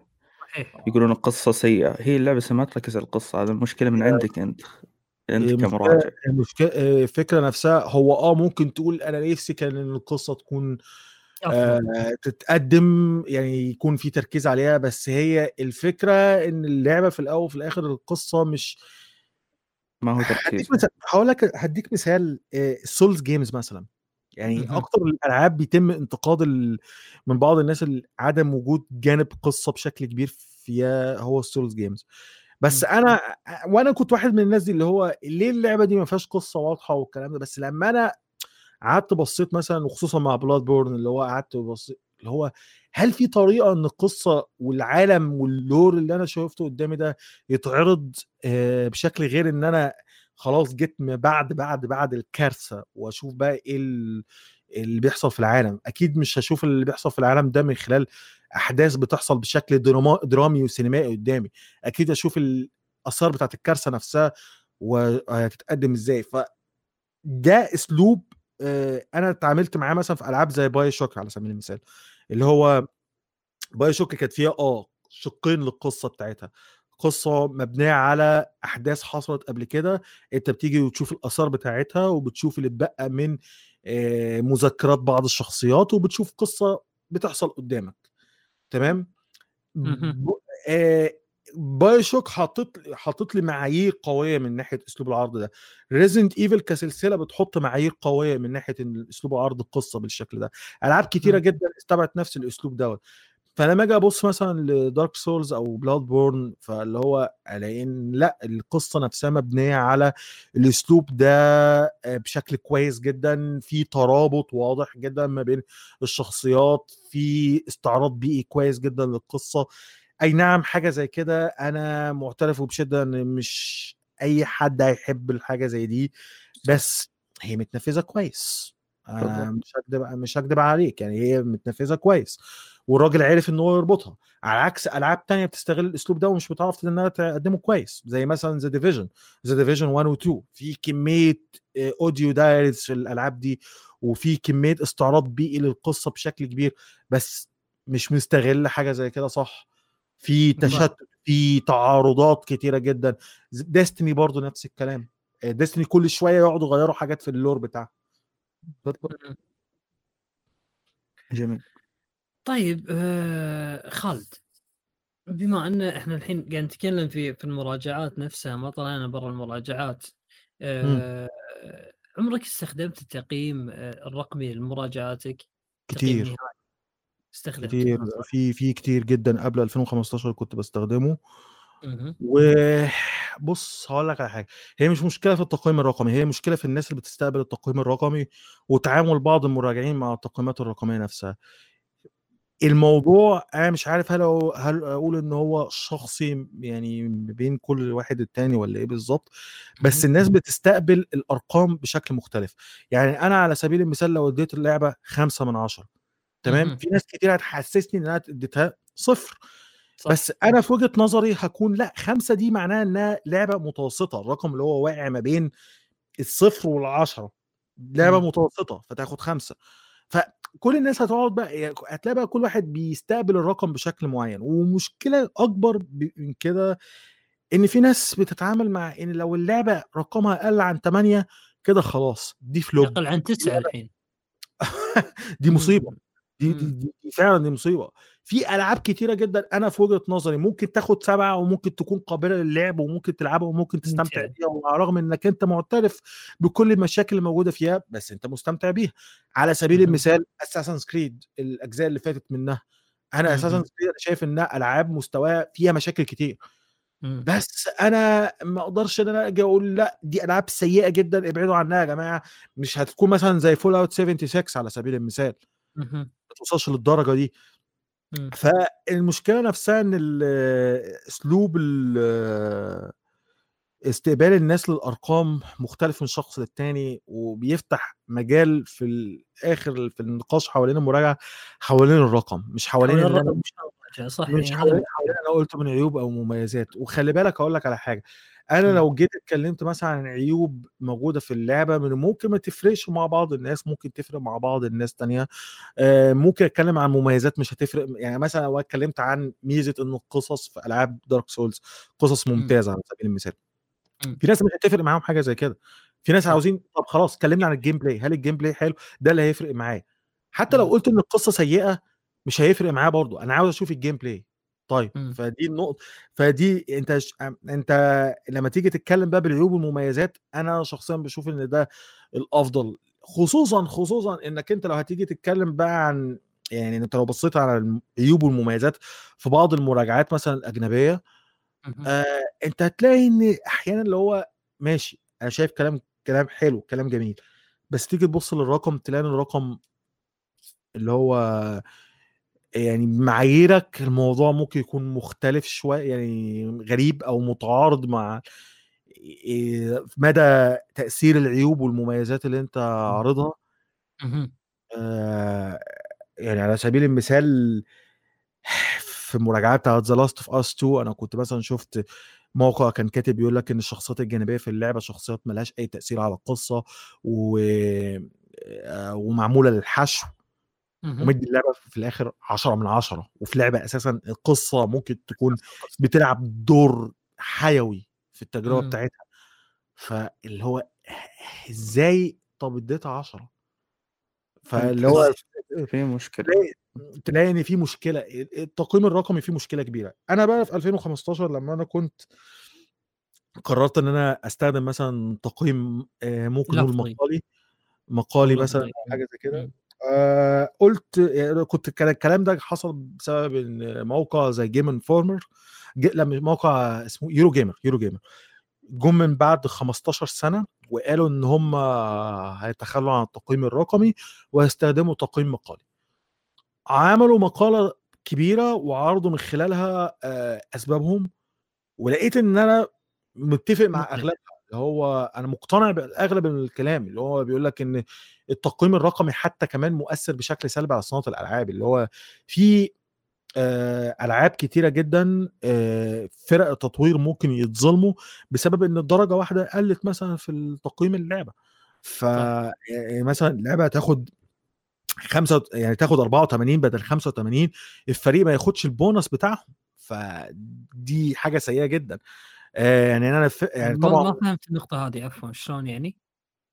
يعني دي مكافأة مكافآت يعني مثلا آه، إدارة الاستوديو جايين ل- لفريق التطوير اللعبة دي لو أخدت مثلا 85 على Metacritic هتاخدوا أها. مكافأة اللعبة أخدت أها. 84 مالكمش مكافأة يا تمام. سلام. مم. بص آه، أنا عن نفسي شخصيا أنا لسه بعمل بدور وبعمل بحث في الموضوع أساسا لأن ده يخص Fallout New Vegas لأن دي حاجة حصلت مع Obsidian مم. آه ل- أنا ملاحظ لحد دلوقتي إن الإداريين في الأستوديو كل واحد بيقول حاجة مصممين بيقولوا حاجة بخصوص رأيهم ناحية العلاوة أو المكافأة اللي كانت بساسدا كانت المفروض إنها تديها لهم لو اللعبة اخذت مم. 85 على ميتا مهم. كريتيك واللعبه اخذت 84 في الآخر. آه بس Obsidian 84 تقييم تقييم ال- ال- المراجعين مش تقييم اللاعبين صح؟ لا مراجعين. آه طبعا إيه مراجعين. تقييم المراجعين إيه. فمن بعد الموقف ده Obsidian وقعوا جامد. Obsidian كاستوديو كان بيعمل ألعاب لاستديوهات كبيرة شركات triple A كبيرة والكلام ده بدأوا إن هم يتجهوا للتمويل الجماهيري عشان إن هم يقدروا يستمروا في تطوير الألعاب. وفي آه، إقالات كتير. نص المطورين اللي كانوا موجودين في الإستديو تم إقالتهم من بعد إن هم خلاص معهمش التمويل الكافي إن هم مم. يمشوا الإستديو بالوضع اللي هم موجودين فيه. ف... فدي كانت من ضمن الأسباب اللي كانت آه، يورو. جيمر كانوا حاطينها اللي هو الاستديوهات بتتظلم وفي عشان ممكن درجة واحدة. وحتى برضو أنت في ألعاب اللي هو آه درجة واحدة ممكن أنت مثلا أنت تيجي تقول لعبة أنا عجبتني جدا وتقول وفعلا لعبة ممتازة وتديها مثلا 8 من 10 مم. تحس إنك أنت ارتكبت جريمة اللي هو أنا يعني أنا مش ما عنديش مشكلة مع التقييم الرقمي لكن أنا عندي مشكلة في التعامل في الوقت الحالي من الناس مع التقييم نعم، الرقمي مم. وأنا شايف إن هو للأسف الشديد مش هيؤدي لأي نتيجة إيجابية خالص في الفترة اللي جاية إن الناس تبتدي تفهم المفروض إن هم يتعاملوا مع التقييم الرقمي إزاي. أغلب صعب المراجعين أصلا يتعاملون معه صعب يتعاملون معه. لأن لأن خالد يعني إذا أنت مثلا بتقيم لي لعبة 9 من 10 وفلان بيقيم لي إياها 9 من 10 آه، وفلان أعطاها 10 من 10 مثلا فلان مم. حب القصة أنت ما حبيت القصة. زين أنت يا خالد لما ما حبيت القصة ليش خصم خصمت منها درجه؟ ليش ما خصمت منها نص؟ على أي أساس. خليت القصة درجة؟ وين أساساتك؟ وين حسبتك؟ وين آه، آه وين الشغل هذا كله؟ مو واضح الشيء هذا كله الموضوع ذات نفسه أنا بقول لك اللي. هو حقل ألغام أنت داخل. على حقل ألغام. ف طيب إحنا ممكن نتفادى كل الكلام ده ونخلي كلامنا عن العيوب والمميزات في اللعبه. تمام مم. ممكن في عيوب أفضل. تمام أنا ب... يعني في عيوب تكون مؤثرة بشكل كبير آه، في التجربة يعني أنا على سبيل المثال مثلا لعبة زي اساسن كريد فالهالا أنا اتكلمت عن إن التمطيط في النص الثاني من اللعبة قتلها قتل. قتلت قتل التجربة بالنسبة لي والله في ناس ممكن يكونوا بالنسبة لهم إن اللعبة يكون 70 ساعة أو أكتر دي حاجة كويسة ممتع. حتى لو هو نفس- النوت أصلا هوس يحب والله لو آه. تستانس آه والله مم. دي بالنسبة لك لو ميزة good for you استمتع مم. مم. أنا أنا عن نفسي شخصيا أنا شايف إن اللعبة عاد okay مش وحشة مم. بس أنا ما أقدرش أقول إن اللعبة recommended بنسبة 100% يلا روحوا اشتروا اللعبة بسبب حاجة زي كده مم. لأن مش كل مم. الناس بتحب التمطيط تمام لعبة زي The Last of Us 2 لعبة برضه نفس الكلام جت في النص الثاني بتاعها بتمط هو يا جماعة أرجوكم نفس الكلام برضو في يعني ودي حاجة غريبة يعني إحنا بنتكلم يعني جبنا سيرة Cyberpunk أكتر من مرة بس في ناس كتير آه. تسامحت مع ال glitchات اللي هو أنا مش صح. متفهم حاجة زي كده ومش قادر أستوعبها و... في ناس قادرة إنها يعني أنا بخش على ال subreddit بتاع اللعبة بلاقي في ناس يقول لك على الرغم من ال glitchات على الرغم مش عارف من إيه على الرغم من الأداء على الرغم من ال crashes على ال Play. Station 5 حتى صح. أنا عجبتني اللعبة. ها؟ طب ماشي مم. خلاص. شلون تلعبها؟ شلون تلعبها؟ إيه إيه. إيه، أنت استمتعت أنا است... أنت استمتعت بيها خلاص. أنا ما عنديش مشكلة. بس أرجوك أرجوك أرجوك لما تيجي تسأل أي مقيم أو أي مراجع إن هو يقول لك يقول إن اللعبة حلوة على الرغم من كل مشاكلها افهم إن يعني إن ان إن الرأي العام اللي بيكون موجود على الإنترنت ده بيوصل للمطورين والمطورين ممكن يتقاعسوا عن إن هم يحلوا المشاكل الموجوده في اللعبة. أنت من المص... أنت لو مستمتع أنت لو مستمتع باللعبة 100 مرة بجلitchات أنت ممكن تستمتع بيها بيها 1000 مرة بقى بدون جلitchات إيه رأيك؟ طب خلي بقى الناس بقى المراجع يقول بقى. المشاكل دي لازم يو...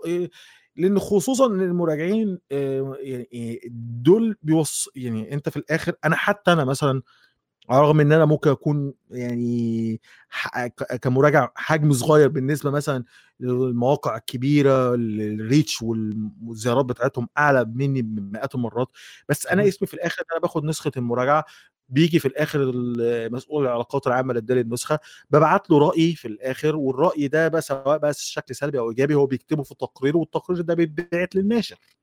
صحيح. تمام؟ فأنا رأيي بيكون جزء من آراء الناس دي آه، آراء ال- ال- المراجعين كلهم فاللي هو حتى لو أنت رأيك هيمثل 1% مم. آه، آه، أنا دايما بحطه في اعتباره اللي هو أنا قبل ما- زي ما أنا بخاطب الناس اللي هي متابعة القناه أخاطب المراجع أقول له أرجوك أنت عملت في حاجة في حاجة أنت عملتها غلط هنا. مم. آه، أو في حاجة مش ممتعة في لعبتك أو في حاجة أنت كنت ممكن تعملها أحسن. أو في حاجة ممتازة أنت عملتها أرجوك استمر عليها و... وافضل قدمها لنا في الألعاب بتاعتك. حابب أقول عن نقطة بعد مهمة بخصوص المراجعات إن مو أحيانا ممكن تكون اللعبة ممتازة طيب؟ بس في إشكالية في تسويق اللعبة. اللعبة تسوق لها مثلا بأشياء آه، في اللعبة حقيقية ما هي موجودة. هذا شيء مم. يضر التقييم يضر التقييم بشكل كبير. يعني حتى مهما كانت اللعبة ممتازة إذا مثلا وعدونا مثلا المطورين بهذا الشيء وهذا الشيء وهذا الشيء مو موجود هنا لازم التقييم ينقص. لأن والله اللعبة بص ما تقدمت حسب التسويق. هو هو أقول لك على حاجة أنا أنا دايما بلاقي إن الألعاب اللي بتقع في المشكلة دي بتبقى ألعاب معيوبة. يعني لو هتكلم مثلا عن No Man's Sky على سبيل المثال دي التسويق بتاعها إنها كان فيها كذا وفيها كذا وهنقدم لكم كذا وهنعمل كذا وكل الكلام ده طلع كذب في الآخر مم. تمام اللي هو مش. ي- ي- فباجي ببص بقى للتجربة بتاعت اللعبة لأ الكلام ده مش موجود في اللعبة آه وبعد كده ببص بقى للتجربة نفسها التجربة فيها مشاكل كتير يعني حتى لو. أنا عزلت نفسي عن الدعاية اي عنده اللعبة اللعبة برضو ما زالت فيها عيوب. فهم عارف اللي هو بيعملوا إيه؟ كان هم بيغطوا على ال- المشاكل نفسها بالدعاية وده بيزود الطينة بلة. بالضبط. آه على سبيل المثال مثلا يعني أنت تيجي تشوف مثلا الألعاب بتاعت آه، بتاعت Ubisoft اللي أنا بلاحظه دايما في الألعاب دي إن مفيش حالة اللي هو إيه ال- إن هم بيوعدوا كتير. اللعبة hype إيه؟ حط- اللعبة اهي قدامك أهي. مم. تمام؟ أنت عارف إيه اللي هيكون موجود فيها؟ عاوز تشتري أهلا وسهلا مش عاوز تشتري آه، في لعبة تانية. فانا مم. بلاحظ إن هم مثلا ما بيحاولوش إن هم يعملوا over promising أو وعود بشكل زايد في الألعاب ديت. لكن فعلا أنا بلاحظ إن لو لعبة بلغوا بشكل كبير جدا في المميزات بتاعتها في الدعاية. وما لقيتش المميزات دي أنت هتلاقي إن في عيوب قاتلة أكتر في قلب التجربة نفسها. وده حصل معايا شخصيا في No Man's Sky وحصل معايا في Cyberpunk مم. مم، بخصوص ال Cyberpunk في بعض المراجعين يعني أنا مستغرب الحقيقة يعني من بخصوص يعني بعيد عن الجلتشات okay أنت ما واجهتك الجلتشات بس التسويق اللي كان هل أنت شفته ولا ما أنت مطلع وسويت أنت المراجعة هذه؟ لا أنا متابع هذا التسويق هذا مشكلة أنا مطو... لا أنا... بعض لا لا المراجعين. لا اقصد المراجعين الأمانة آه. عارفك أنا. فأنا أنا مستغرب انه كيف انه مثلا تعطيها عشرة من عشرة وأنت أساسا يعني كأنت مطلع وناشر محتوى بهذا ال... بهذا ال... بالمحتوى ال gaming هقول لك على حاجة أنا في رأيي أنا زي ما قلت لك أنا في رأيي اللي هو أنت أنت بتبني تجربتك الشخصية يعني مثلا أنا اتقدم لي اللعبه RPG بيتقال لي كده دي لعبة RPG ولما أنا بلعب اللعبة آه في بعض العناصر وفي بعض الجوانب معينة skill checks skill trees. حوارات آه،. في في مهمه في بداية اللعبة كانت فيها الاختيارات متشعبة وبعد كده بقت اللعبة خطية أنا في معايير أنا بحددها بيني وبين نفسي يعني الدعاية مش هي اللي بتحدد لي المعايير بتاعتي تجربتي للتصنيف والألعاب المحيطة بيه هي اللي مم. بتحدد لي المعايير نفسها يعني أنا حتى كنت بقول لمبارك في بداية البودكاست إن إحنا عندنا بقالنا أكتر من 20 سنة تصنيف الألعاب ال RPG غربية موجود مم. والألعاب بتطوره وبتحط المعايير بتاعته فلما أنا أجي أبص للعبة أنا بقيمها على أساس ال- الموجود قدامي من معايير. صحيح. أنت معاييرك ما- تمام؟ إيه،. فلو ه- هاجي أتكلم مثلا بقى عن الدعاية الكذب بقى في الدعاية. آه دي مسألة تانية أنا بس في وجهة نظري يعني دي مسألة تانية كبيرة يعني ومش مسألة صغيرة. بس آه زي ما قلت لك اللي هو مراجعة معايير عندي معايير وبشوف بقى المعايير دي اتحققت هنا ولا لأ طيب لو كان في التسويق آه، مثلا كان آه، فيه مبالغات وصار فيه آه، اللعبة زي ما تقول ما صارت بالشكل اللي تسوق له هل هذا تذكر بمراجعتك ويأثر على التقييم ولا ما يأثر؟ أنا ممكن أنا ممكن آه، يعني هقول لك على حاجة أنا ممكن أذكره في المراجعة ويمكن ده حصل وقت Watch Dogs 1 Watch Dogs 1 كانت من أكتر الألعاب اللي بعيدا موجودين عن. ال downgrade بعيدا عن ال downgrade بس كان في وعود كتيرة جدا حوالين ال- نظام ال hacking والتعامل مع المدينة والكلام ده والموضوع كان okay في الآخر بس مش لدرجة الثورية اللي هم كانوا بيدعوها أنا مم. أفتكر شخصيا إن أنا قلت آه لأ في يعني الموضوع كان مبالغ فيه شوية تمام؟ أيوه. آه وطبعا يعني باجي أقول مثلا إن ال- ال hacking هو ممتع بس مش للدرجة. يعني لو مثلا هنديها بالأرقام لو ال hacking هم كانوا بيحسسينك إن هو هياخد 10 من 10 آه، لأ يعني تقول 8 مثلا 7 ونص من 10 مثلا أو حاجة زي كده. مم. فدي دي يعني أتمنى إن أنا أكون وصلت لك يعني رأيي من ناحية الموضوع.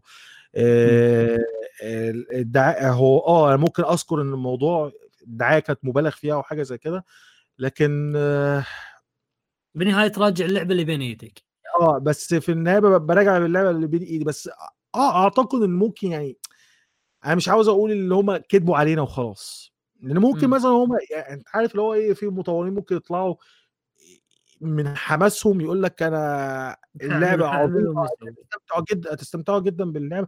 زي مثلا جوزيف فارس اللي هو عامل لعبة التكس 2 يقول لك أنا. هدي 1000 دولار لأي حد لو هيمل من اللعبة طبعا الراجل حماسة واخداه بشكل زيادة قوي لا لا بس شوف معلش في فرق بينك أنت تمدح لعبتك من باب التسويق وبينك أنت تضيف مواصفات و... وتص... وأشياء لم يسبق إنها تكون في الألعاب وتذكر تفاصيلها هو ومدري إيش بس إنها ما تكون موجودة في اللعبة. آه، هقول لك على حاجة. أنت أغلبية المواصفات المواصفات والمميزات اللي اتذكرت في الدعاية بتاعت Cyberpunk وقع في حتة اللي هي إيه المميزات والحاجات اللي أنت متوقعها من لعبة RPG أنت ما لقيتش تفرع تفرع في ال- عرض القصة. صح أيوه. نقطة قاتلة.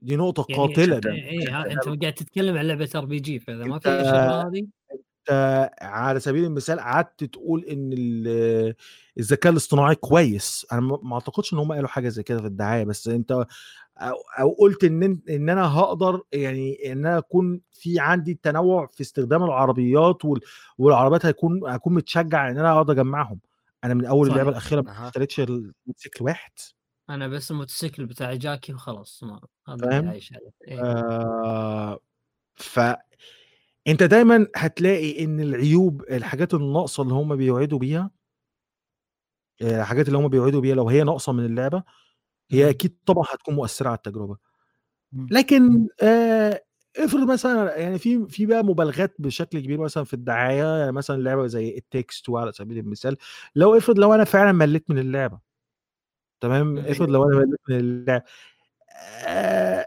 فاهم، مش هاجي آآ ادّي لي $1000 اللي أنت قُلتهم عليهم في وسط. لا أنا أنا راح أقول صراحة كيفك، أنا راح أقول ادّي له $1000 لو أنا ملّيت لو أنا يعني في المراجعات هاقولها. يعني إيش الهياط هذا؟ ما أدري إيه. أحسه مبالغ فيه. لا هو أساسًا من من معروف عليه يعني جوزيف هاريس يعني بس يمكن التسعينات. كمزحة يعني؟ هو كذي يعني آآ رجل على ما يقولون يبالغ أصلًا. إي لا خلاص إيه. بشتريه بخليه عندي بطالب على طول. طيب آآ خالد آآ م بما إن إحنا ما زلنا في موضوع المراجعات وسايبر بانك يعني موضوع آآ شوية يعني تقدر تقول عنه أثّر على بعض المراجعين، وما أدري هل هم يلامون على ذلك والّا لا يلامون عليه، إن هم يعني كلنا لعبنا The Witcher 3 يعني أنت تقريبًا أنت من من أكبر محبين The Witcher 3 أعتقد صح؟ بالنسبة لي أفضل هل لعبة بأج لعبتها في أي حياتي. أجزاء ال أجزاء السلسلة كلها لعبها أنت خالد، عدل؟ طبعًا. إمم. ويعني ومهتم جدًا بالاستديو Projekt Red أكيد طبعًا، يعني إيه. أنا أنا كنت منتظر بشكل كبير جدًا Cyberpunk إيه. بس مش هاضحك على نفسي. صح. آآ خالد بينك وبين نفسك يعني أنت هل أنت هل أنت بينك خل خالد مراجع، أنا مو قاعد أكلمك كخالد مراجع الحين، قاعد أكلمك كخالد خالد أحمد بشكل مستقل.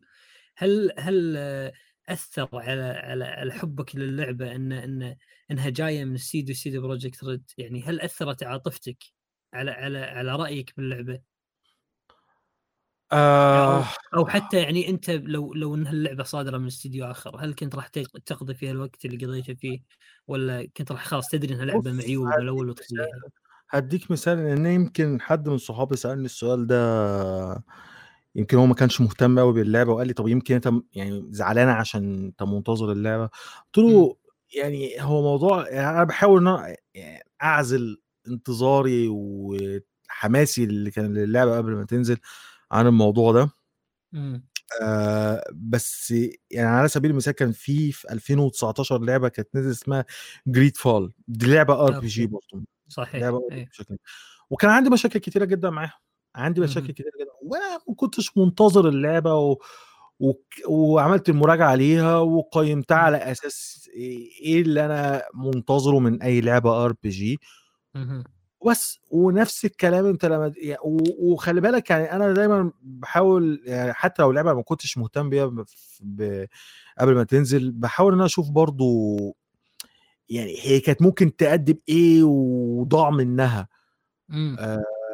ك آآ في لع في لعب كتير الصراحة للأسف بتبقى فرص ضايعة، يعني زي Greedfall دي على سبيل المثال، واحد كان فعلًا كان ممكن ياخد تجربة ألعاب RPG قريبة من اللي كنت باشوفه في ألعاب BioWare زي اهم. Dragon Age على سبيل المثال.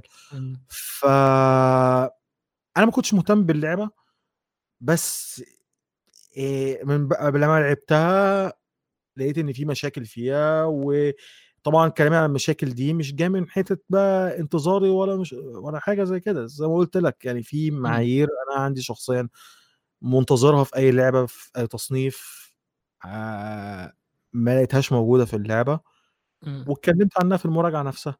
لكن إمم. Cyberpunk يعني أنا حتى في المراجعة وأنا قُلتها في المراجعة نفسها، أنا قُلت أنا مش عاوز أعمل محكمة تفتيش، لإن أنا لو عملت محكمة إمم. تفتيش أنا مش هاخلص. أنا إمم. ممكن أقعد أتكلم عن مميزات ناقصة و إمم. وحاجات كتيرة هم اتكلموا عنها مش موجودة في اللعبة هنا،. تمام؟ باللي. موجود قدامي إمم. بع وأنا باعزل نفسي عن كل المشاكل دي، باعزل نفسي عن الوعود، ما زال في مشاكل. ما. زال في مشاكل وأنا عازل من دماغي وده أنا عملته في المراجعة وقُلته في المراجعة. لمّا جيت بقى في الفيديو بتاع ألعاب ز لمّا أنا جيت قدّمت الفيديوهات بقى بتاعة ألعاب السنة الألعاب واتكلمت عن إيه. إن Cyberpunk بالنسبة لي هي أكتر لعبة محبطة، لأ بقى. تعالوا بقى نتكلم بقى بشكل شخصي وأطلّع بقى ال أشيل من على صدري بقى ال الغُمّة اللي اللعبة دي. اتسببت فيها. طيب فين الكلام ده، فين ال1000 NPC ب بتاع ده بروتين يومي مميز،. فين ال إنك أنت ممكن فشلك في المهمات، وحتى كمان المميزات اللي أنا باتكلم عنها دي، اللي هو المفروض إنها بديهيًا تتقدم. صحيح. أنا يعني فعلًا. أنا أنا مثلا بلعب لعبة زي فول اوت نيو فيجاس على سبيل المثال دلوقتي عملت مهمة المهمة دي النتيجة بتاعتها تعارضت مع مهمة تانية المهمة التانية دي فشلت فالناس اللي كانوا مدين لي المهمة دي بقوا على عداوة معايا والريبيتيشن بتاعي أو السمعة بتاعتي مع الفاكشن دي خلاص بقت قليلة جدا بقوا أعداء بالنسبة لي فبقيت بشوف تأثير حاجة زي كده. يا جماعة دي لعبة اتعملت في 18 شهر وانتوا بقالكم ماشي هنقول بقالكم من 2016 بتعملوا اللعبة مش عارفين تعملوا حاجة زي كده؟ صحيح. فدي ف يعني ايا كان ال... لو زي ما تقول إيه يعني إن أنا متضايق بقى شخصيا بحاول إن أنا ما اظهرهاش قوي في المراجعة يعني الصراحة يعني.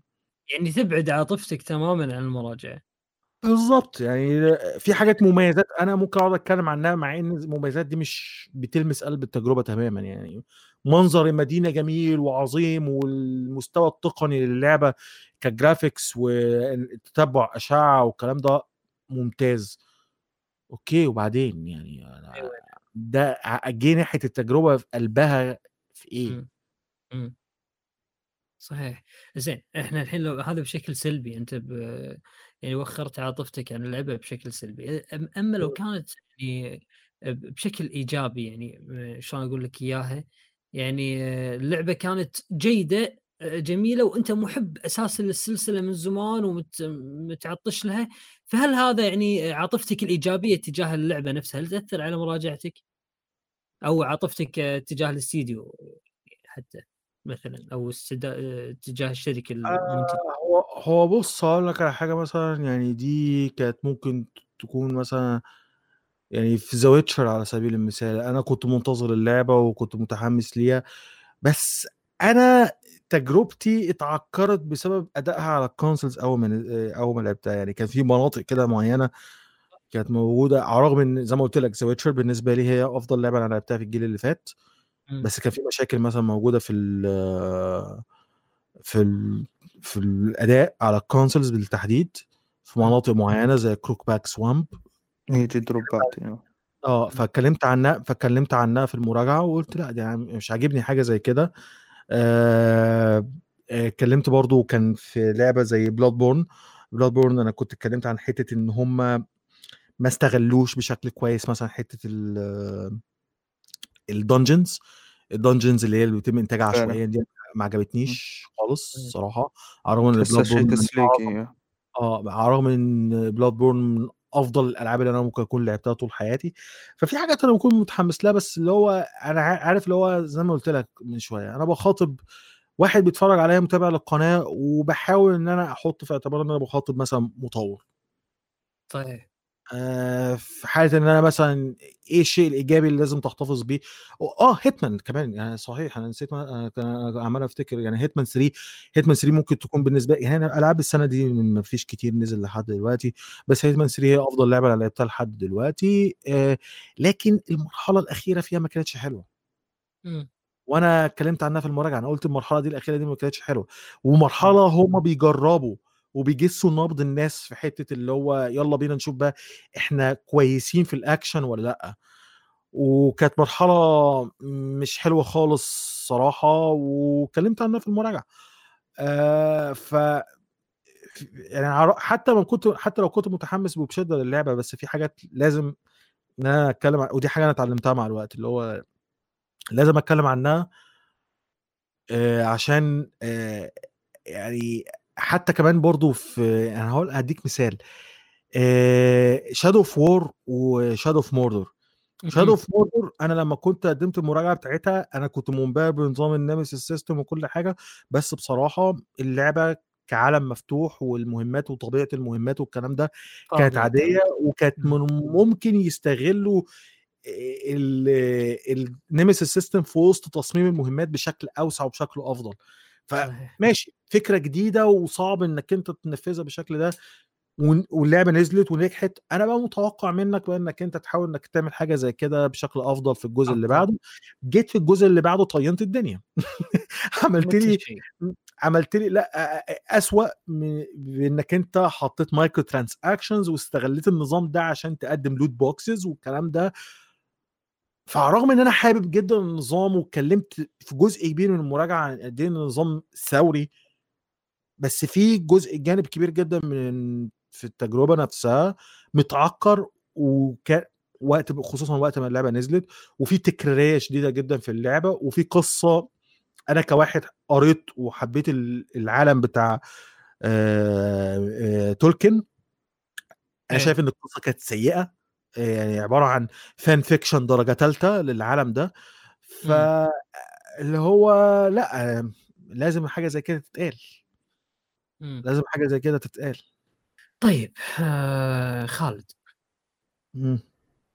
آه السؤال الأخير اللي راح يكون متخ... متعلق بال- بالمراجعات بما ان يعني بما أن ال... يعني أنت لك باع طويل في هذا المجال نصيحة تحب تقدمها للمراجعين العرب مراجعينا العرب نصيحة آه يعني. الخص بعض النقط اللي أنا قلتها في الد... في. طول ما إحنا كنا قاعدين. ال... إنك أنت حاول على قد ما تقدر إنك لما تيجي تتكلم عن حاجة يعني عجبك حاجة أو ما أو ما عجبتكش أي أو ما عجبكش جانب معين في اللعبة تقول ليه. تمام تحاول إنك أنت توضح وجهة نظرك. المراجعات في الأول في الآخر زي ما قلت هي آراء والآراء هتختلف بس أنت لما بتيجي بتقدم مراجعة أنت مطالب منك إنك أنت توضح للي قدامك أنت ليه مش عاجبك حاجة آه، أو عاجبك جانب معين في اللعبة. ده اولا ثانيا آه، إنك أنت لما تكون يعني ما تحاولش إنك تخش مثلا جانب ألعاب معين أنت ما عندكش أي خبرة معاه ما عندكش أي مثلا تجارب مثلا مش هقول في نفس السلسلة في نفس النوعية. يعني ما تعملش مثلا زيي وتخش في ألعاب آه، قتالية وتتكلم عنها والألعاب القتالية دي آه، أنت ما جربتش منها كتير أو ما عندكش أي خبرة فيها وما بتعرفش تلعبها. مم. انك أنت مش هتعرف تقيمها صح حتى لو اتكلمت عنها بشكل إيجابي. آه، ممكن تتغاضى يعني غصب عنك هتلاقي نفسك بتتغاضى عن حاجات المفروض إنك أنت كنت ممكن تذكرها. فدي حاجات اللي أنا شخصيا يعني أتمنى إن الناس يعني تبص لها في المراجعة نفسها. غير كده يعني خصوصا إن دلوقتي بقى موضوع المراجعات saturated. قوي يعني في ناس كتير جدا ممكن تعمله. آه، حاول إنك تميز نفسك شوية يعني في حاجة تكون مميزة في المراجعة بتاعتك بحيث إن الناس تتشد ليها لأن زي ما قلت لك يعني الأسلوب التقليدي اللي بقى معروف إنك أنت تتكلم مثلا قصة gameplay graphics و... أو تتكلم عن ال gameplay والقصة بس وبعد كده تحط رقم أو ايا كان التقييم في الآخر ده كان ب- ده, ده بقى أسلوب ممكن يكون خلاص الناس حفظته مم. آه للأسف يعني ناس في الوقت الحالي اللي هو مش هتبص لحد آه، إلا لو كان بيقدم حاجة ممكن تكون مميزة في المراجعات بتاعته. وعشان كده أنا مثلا في الفترة اللي فاتت بدأت أحاول إن أنا أركز أكتر على المراجعات الكلاسيكية لأن لقيت إن في ناس كتير بتطلبها مني. أنا حاولت إن أنا أقدمها بشكل ممكن يكون مميز. في ناس آه بتقدم مراجعات لألعاب قديمة في ال- في بتاع في المجتمع اليوتيوب العربي آه وبتقدمها بشكل حلو. لكن أنا حاولت إن أنا مثلا أركز عليها بأسلوب ممكن يكون مختلف ما في. ما فيش حد مثلا بيقدمها بشكل بالشكل دوت إنك أنت مم. تخش مثلا تتكلم عن تاريخ اللعبة في تطويرها واللي حصل معاها وتاخد وأخدت مثلا أسلوبي الشخصي بقى في إن أنا أحلل أكتر وأركز في تفاصيل اللعبة والكلام ده على مميز موضوع شوية. المراجعات الكلاسيكية أساسا الحين آه. آه بس ب ب عشان نختم النصيحة يعني بتوجيه هل تفضل إنك توجه المراجعين المبتدئين منهم المراجعين العرب المبتدئين منهم انهم. يبتعدون عن التقييم الرقمي والله بص أقول لك على حاجة يعني أنا شايف إن أي حد يعمل ال... يستخدم الأسلوب اللي هو يريحه واللي هو حاسس إن هو هيوصل معلومه بيه بشكل كويس. تمام بس يعني حاول إن يكون في نوع من أنواع ال... مش عارف أسميها إيه كده في اتساق كده اللي هو ما بين الرقم اللي أنت بتقدمه وما بين العيوب والمميزات اللي أنت ذكرتها ما. ألاقيش مثلا في أنت مسكت مسكت اللعبة نفختها عيوب وفي مم. الآخر مثلا ليك مديلها تسعة أو اتكلمت عن عيب قاتل في التجربة وتلاقيها مثلا مديها رقم عالي فاللي هو أوكي يعني استخدم استخدموا الأرقام زي ما أنتوا عاوزين اللي عاوز يستخدم التقييمات مقالية مثلا يقترح اللعبة أو ما يقترحهاش براحته. آه يعني كل واحد يشوف اللي هو الأسلوب اللي يريحه في في التعامل مع ال- مع التقييم بس في الأول وفي الآخر اللي هو يكون في إيه؟ اتساق كده ما بين النتيجة النهائية اللي بيوصل آه، ليها في المراجعة وما بين الكلام اللي هو قاله طول الدقائق ال- قبل التقييم النهائي ده. دي نقطة أفضل إنه مهمه يكون أيوة، أفضل إنه يكون عنده معيار عشان يوضح الموضوع أفضل.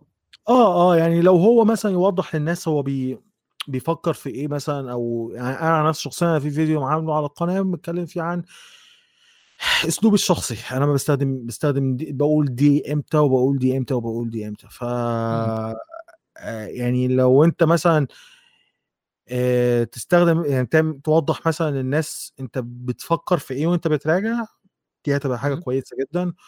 و... وهتخفف عنك صداع شوية. في ناس هتصدعك في ناس هتيجي تقول لك أنت لازم تدي اللعبة دي 10 من 10 أو تدي لها صفر آه، بس في ناس هتصدعك. بس على. الأقل جزء كبير من الناس هتبقى يعني أنت واضح قدامهم أنت بتفكر في إيه وبتتعامل مع المراجعة إزاي. هي لو بعدين ما يحتاج إنك كل شوي تعيد إن المعيار ولا شيء تقول له أرجع للفيديو ذاك وراح تعرف إيش تفكيري أو إيش على أي أساس قيمت هذه اللعبة. بالظبط هو بالظبط هو صعب التقييم الرقمي عموما صعب لأنك أنت ما راح تقدر تتعامل بنفس المعيار مع كل الألعاب مع كل الجنرات مع كل ال- مش حتة كده أنا آه، زي ما قلت لك. مع مع الناس نفسها. الناس هي مشكلة ال- تقبلها الرقم نفسه. مش مشكلة ال- آه، التقييم الرقمي مش في النظام نفسه. في إنك أنت وجهة وجهات النظر بتختلف ناحيته أنت خمسة هتختلف ما بيني وبينك وبين. فيصل وبين الناس اللي. بتتفرج علينا كل واحد هيبص لها. بشكل مختلف صحيح وغالب وناس كتير جدا يعني لما يشوفوا لعبة اخذت أقل من 8 تبقى بالنسبة لها نهاية العالم صح خ... لا بعدين ترى هذا مو الموضوع الموضوع يعني مو بس يعني بمزاج الناس الموضوع إن حتى الألعاب صارت شوي أغلى. فأنت لما يكون معاي أنا 70 دولار مثلا وفي أربع ألعاب نازلة فأنا اوريدي راح أروح مع اللعبه الأعلى تقييما لو أعلى بنص درجة يعني. لو آه، الأعلى... إيه، مو هو هو المفروض يعني يعني الناس تبص أكتر لل آه، هل الموضوع هل هل هل اللعبة دي مناسبة ليهم ولا لأ؟ هل اللعبة دي ممكن تكون مرضية ليهم كتجربة ولا لأ؟ مهم. يعني صحيح أنت ممكن تد- تدفع مثلا 60 دولار على لعبة عالم مفتوح وتكون مستمتع بيها بس اللي جنبك مش قادر يستمتع بيها بسبب إن ما بيحبش الألعاب العالم مفتوح واللعبة واخدة تقييم عالي صح في حد عاوز مثلا تجربة تكون تخلص مثلا في 20 ساعة بالكتير وتكون تجربة خطية وما يكونش بقى اللي هو فيها مشاوير كتير أو حاجة زي كده مم. هي تشوف اللعبة نفسها مناسبة للذوق بتاعك ولا لأ وعشان تشوف اللعبة مناسبة للذوق بتاعك مش بالرقم تشوف المراجع صح نفسه لازم قال إيه تشوف مميزات أنت اللي تبيها موجودة باللعبة نفسها ولا مش موجودة أساسا. طيب آه خالد السؤال الأخير اللي راح نسالك إياه راح يكون عن المراجعات الكلاسيكية، يعني إن توجهت مؤخرا آه إلى آه تقديم محتوى بمراجعات كلاسيكية، ألعاب كلاسيكية قديمة. آه الألعاب الكلاسيكية يعني آه لما تجي تراجعها هل تراجعها كخالد بعيون بعيون واحد آه، سنة 2020 ولا ترجع نفسك إلى أيامها وتقارن يعني ترا- تراجعها في ذاك الوقت تقريبا يعني تحط بص هو غرض في ذاك الوقت تمام بص هو الغرض. الأساسي من المراجعه الكلاسيكيه اللي هو إن أنا بحاول أوضح للناس هي اللعبة دي وقتها عملت إيه لأن أكيد مم. طبعا آه، لعبة نازلة يعني مثلا لعبة زي ديو ساكس مثلا أنا قدمت لها مراجعة ممكن تكون أقدم لعبة أنا قدمت لها مراجعة تقريبا دي نازلة سنة 2000 واللعبة مم. دي في صديق ليا راجع يلعبها الفترة اللي فاتت قال لي أنا مش عارف مش عارف مش بيقول مش عارف أتحرك بيقول مش عارف أضرب نار طيب ف أنت أكيد لما تيجي تعمل لها مراجعة وتيجي تحاول إنك أنت تقول لأي حد يعني العبها دلوقتي أنت أغلبية الناس هتيجي تقول لك إحنا مش عارفين نلعب إيه اللي أنت إيه- إيه- أنت وديتنا في داهية بالاقتراح ده أو ضيعت إيه. وقت. فالفكرة نفسها أنا زي ما كنت قلت لك اللي هو أنا غرضي إن أنا أوضح للناس اللعبة دي وقت ما نزلت قدمت إيه أو عملت إيه أو نجحت في إنها تكون إيه التصنيف ده إزاي أو قدمت إيه للتصنيف نفسه. آه، أو إيه اللي كان مميز فيها اللي مخلي الناس بتحبها بشكل كبير. يعني مثلا زي Silent Hill على سبيل المثال. كل مم. الناس دلوقتي هتموت وتسمع خبر Silent Hill جديدة. صحيح. ليه؟ سمعنا خلصنا خلاص. قول إن شاء الله قول إن شاء الله. يا رب المهم يا آه، رب يا رب إيه. فاللي هو ليه ليه Silent Hill ناس بتتعامل معاها ورفعها ل- لمكانة عالية بالشكل ده ف فمراجعه زي Silent Hill 2 أكيد طبعا هروح أقول للناس إن اللعبة مش قابلة للعب إلا لو أنت عندك. تقبل بشكل كبير جدا للحاله القديمة اللي هي فيها بسبب ال tank controls اللي أنت يعني التحكم فيها كان تحكم صعب. الدبابة إيه، اللي آه، صح بالظبط. نفس Resident Evil والاجزاء لكن- آه، لكن اللعبة دي لازم أوضح لك ليه في وقتها هي حاطط معايير قوية لألعاب الرعب. آه نفس الكلام برضو Deus Ex مثلا الموجة بتاعت الألعاب اللي هي ال RPG shooters اللي اسمها immersive simulators مثلا. عملت إيه للنوع ده من الألعاب. آه تمام. في ألعاب طبعا للأسف واو و Resident Evil 4 مثلا يعني تأثيرها على صناعة الألعاب. أكيد مم. طبعا آه أنا في وجهة نظري ممكن أي حد يرجع يلعب اللعبة في الوقت الحالي وفي قابلية للعب شوية. فيها. آه بس آه، أكيد طبعا اللعبة قدمت. بس لازم أعرف الناس ال- ليه اللعبة دي كانت مهمة للسلسلة ونقطة محورية مثيرة للجدل و وتاثيرها على صناعة الألعاب من ناحية إزاي يعني فلسفة تغيير السلسله إن السلسلة تغير من جلدها والكلام ده يعني فهي نقدر نقول إن إن مراجعاتك الكلاسيكية تعتبر أنها كتأريخ للعبة نفسها وتاريخ بالضبط. لل ال- السلسله نفسها أكثر ما هي مراجعة إنك نصيحة روح العبها يا فلان الحين ترى اللعبة. إيه إيه. لأن أكيد بديهيا مش مش أي حد إن هو يتقبل. أنا عن نفسي شخصيا يعني في مثلا ألعاب زي Ultima Underworld مثلا حاولت إن مم. أنا ألعبها في فترة فاتت اللي هو أنا حسيت إن Ultima. اللي هي لعبة MMO صح؟ لا لا مش هي في نسخة من MMO بس هي كانت إيه. في جزء بدأ اللي هو ال- حالة اللي هي ال immersive simulators دي أنا حسيته ان أنا بلعبها اللي هو مخي هيحصل له حاجة لأ مم. مش هقدر أكمل إيه. اللعبة دي صعب جدا إن أنا ألعبها في الوقت الحالي حتى لو أنا يعني عندي القابليه إن أنا ألعب ألعاب قديمة بس لأ في درجة معينة ف مم.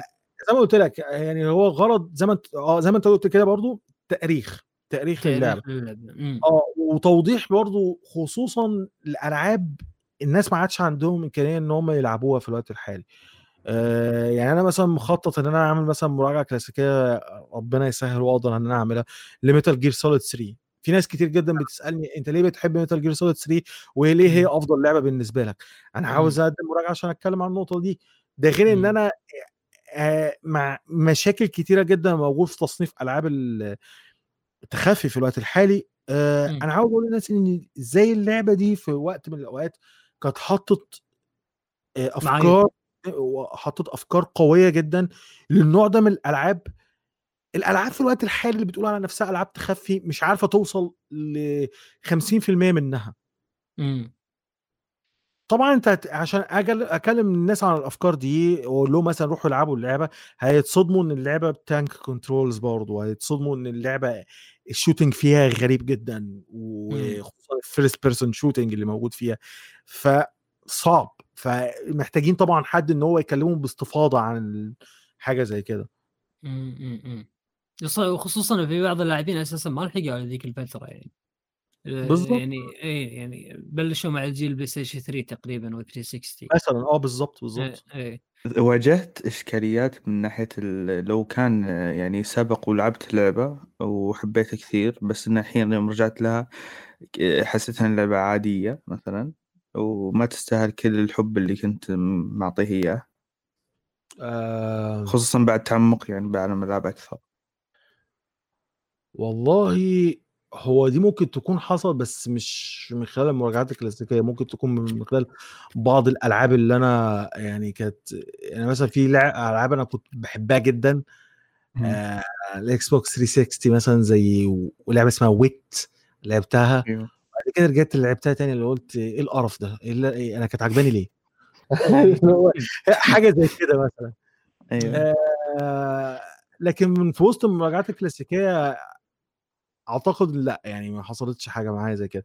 أو ممكن يكون في جوانب معينة يعني مثلا زي Half-Life 1 لما أنا عملت ال review ال classic review بتاع منطقة بتاعت في منطقة في اللعبة اسمها الزن أنا أيوه. ما كنتش أفتكر إنها كانت أزعجتني أزعجتني بالشكل ده وقت ما أنا لعبت اللعبة أول مرة.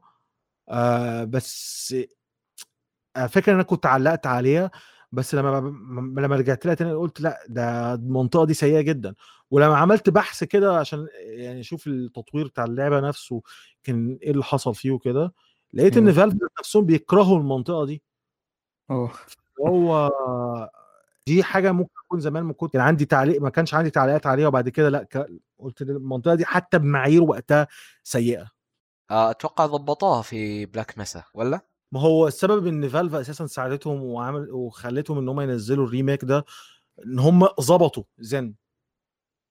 عملوا Xen من أول وجديد يعني ممكن تقول. إن Black Mesa عبارة عن remaster إلا Xen Xen دي كلها بالكامل عبارة عن remake إعادة. redesign كمان مش remake طيب الآن آه ننتقل إلى فقرة الأسئلة فقرة أسئلة المتابعين اللي آه سألناها في يوم ال- يوم الثلاثاء اللي طاف آه يعني يوم قبل تسجيل الحلقة بيوم. آه هو يعني وردنا ما شاء الله تبارك الرحمن 46 أو 45 سؤال تقريبا إلى الآن. طبعا خالد راح ناخذهم كلهم. مين؟ hello؟ راح فصل okay. شوف عندنا سؤال ال- أول سؤال من عبد الرزاق ZXZ. يقول لك آه، ما هو سبب آه، فشل صناعة الألعاب العربية؟ لكن رجاء من غير تطبيل أو قسوة لا تقسو عليهم ولا تطبل لهم. ما هو السبب آه، بوجهة نظرك؟ يعني أنا شايف إن مطورين العرب بيحطوا لنفسهم طموحات عالية قوي وإمكانياتهم مش قدها. جميل. عادي جدا يعني ما فيهاش أي مشكلة إنك أنت تبتدي إنك أنت تعمل لعبة مستقلة بسيطة جدا توظف فيها الإمكانيات اللي عندك من آه، من خبراتك في التطوير أو برمجة و الجانب المادي ذات نفسه ومن ممكن اللعبة تنجح ومن ممكن اللعبة تحقق يعني نجاح بشكل كبير جدا على مستوى عالمي لأن ده حصل ده مم. حصل بشكل كبير يعني أغلب الألعاب المستقلة اللي هي زي مثلا Celeste على سبيل المثال. دي مش ألعاب يعني triple A أنا أنا أنا مش عاوز أذكر أمثلة آه، بس يعني أنا مضطر لعبة مثلا زي الركاز في أثر ابن بطوطة على سبيل المثال. دي مم. مطورين اللعبة للأسف هم كانوا عاوزين يعملوا Uncharted حقيقة. هي هم عاوزين يعملوا إيه، Uncharted واضح إيه كان تقليد واضح يعني.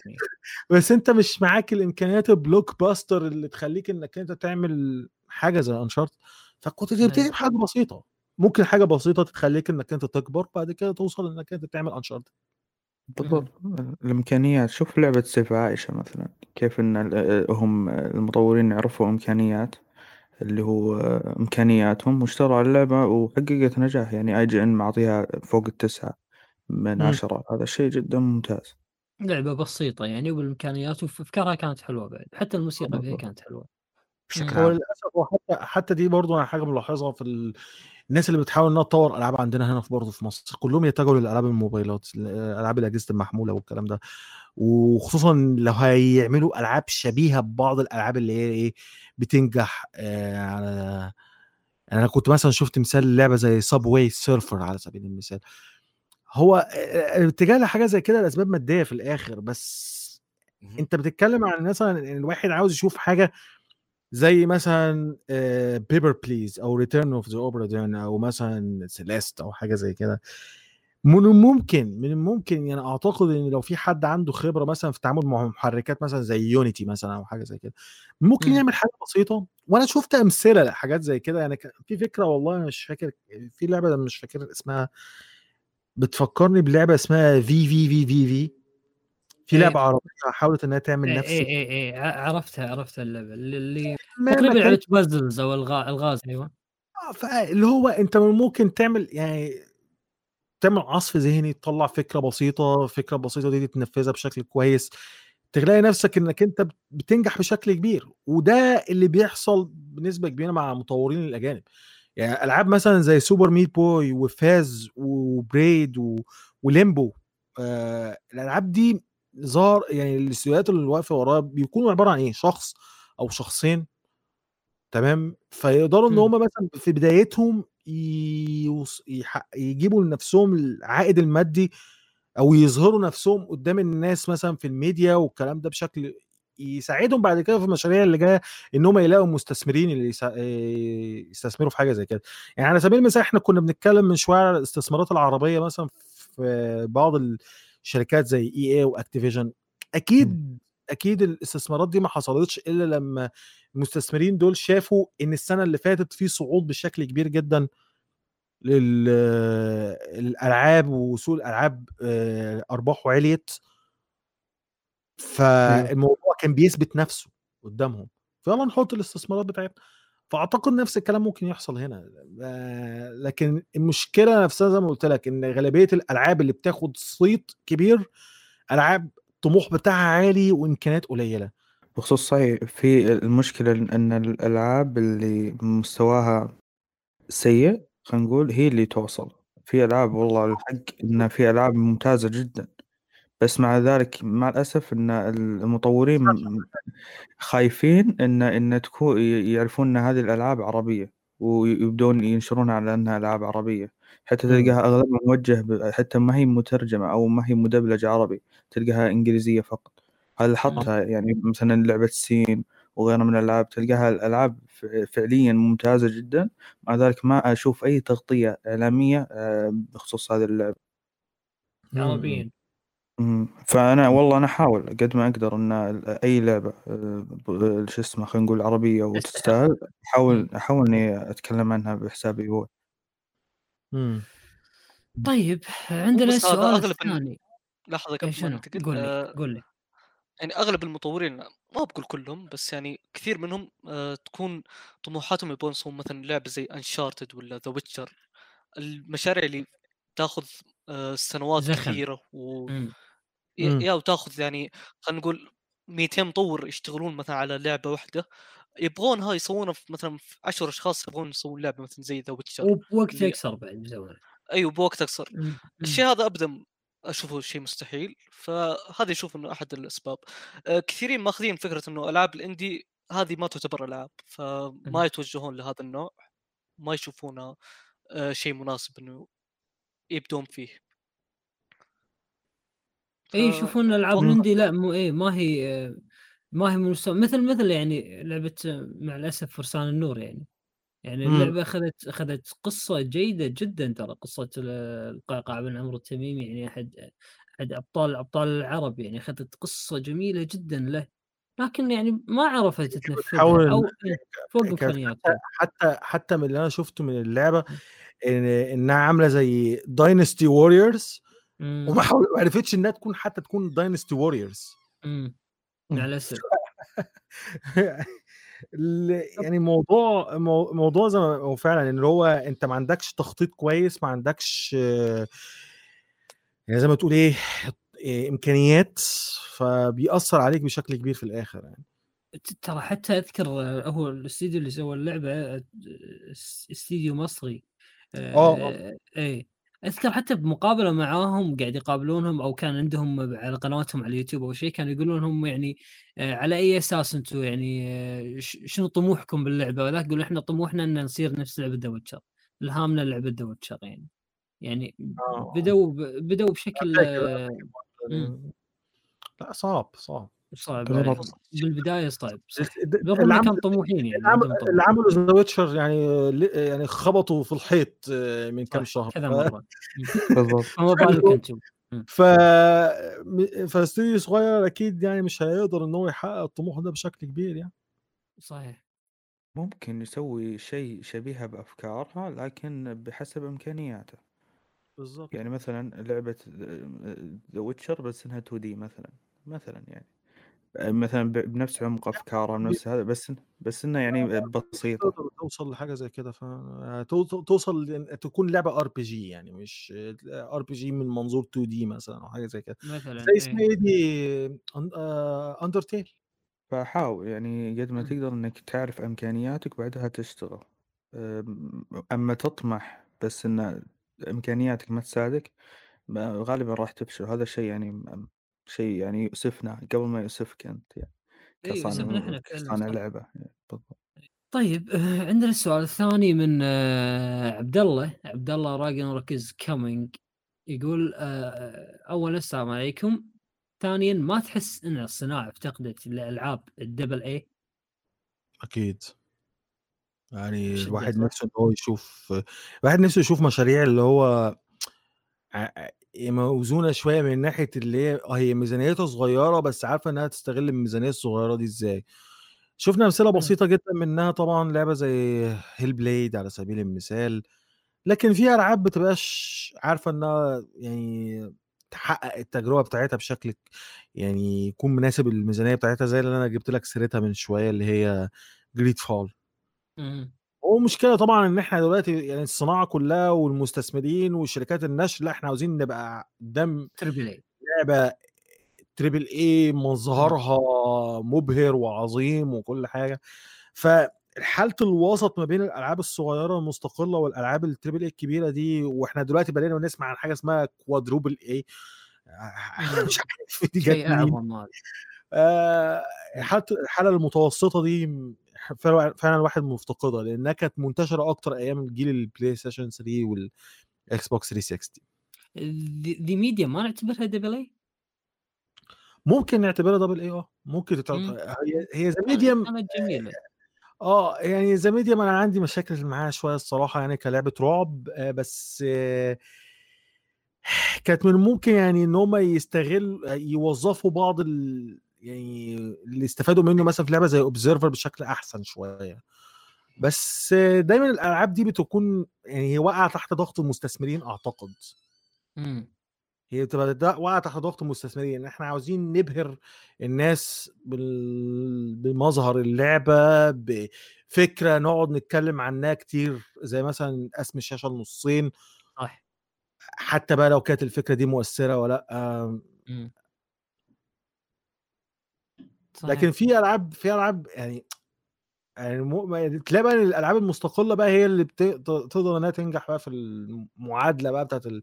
يعني أنت مثلا شفت الألعاب مثلا زي امونج اس مثلا على سبيل المثال السنة اللي فاتت على الرغم إنها نازلة في مم. 2018 بس لعبة بسيطة جدا بس مم. ضربت آه بس عرفت إنها تنفذ اللي هي المطلوب منها وخلاص صح صح مم.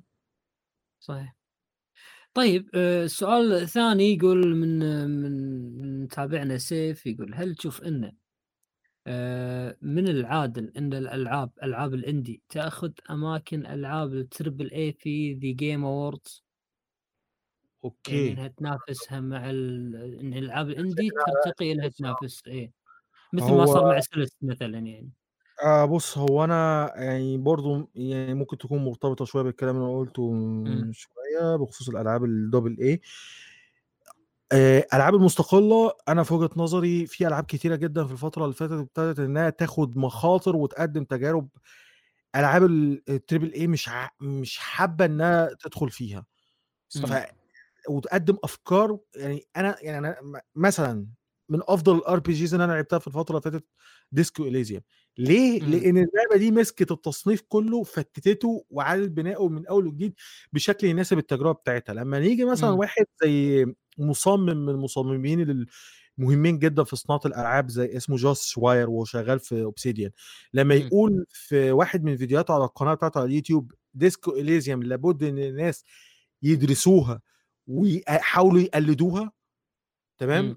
لما يقول حاجة زي كده وده راجل شغال من أيام ألعاب زي Icewind Dale و و Planescape Torment دي مم. دي كبيرة جدا دي كبيرة جدا فاشتغل عليه 50 واحد مم. ودي أول لعبة يعملوها في حياتهم ف آه، وطبعا لما نيجي نبص الالعاب ال RPG اللي حواليها ما حاولتش إنها تاخد يعني تتخذ خطوة جريئة زي دي صح وتعملها حتى برضه لعبة زي يعني مثلا ألعاب مطور اسمه Lucas Pope على سبيل المثال ده بيقدم لعبة زي Papers, Please ولعبة زي Return of the Obra Dinn الألعاب بتاعته أنا يعني مثلا Papers, Please بالذات ساعة لما Death Stranding كان نزلت وناس كتير عمالين يقول لك يا عم أنا هلعب لعبة بوصل طلبيات ومش عارف إيه. فأنا كنت باخد مثلا بدي مثال بلعبة زي Papers, Please إنها لعبة أنت فكرتها.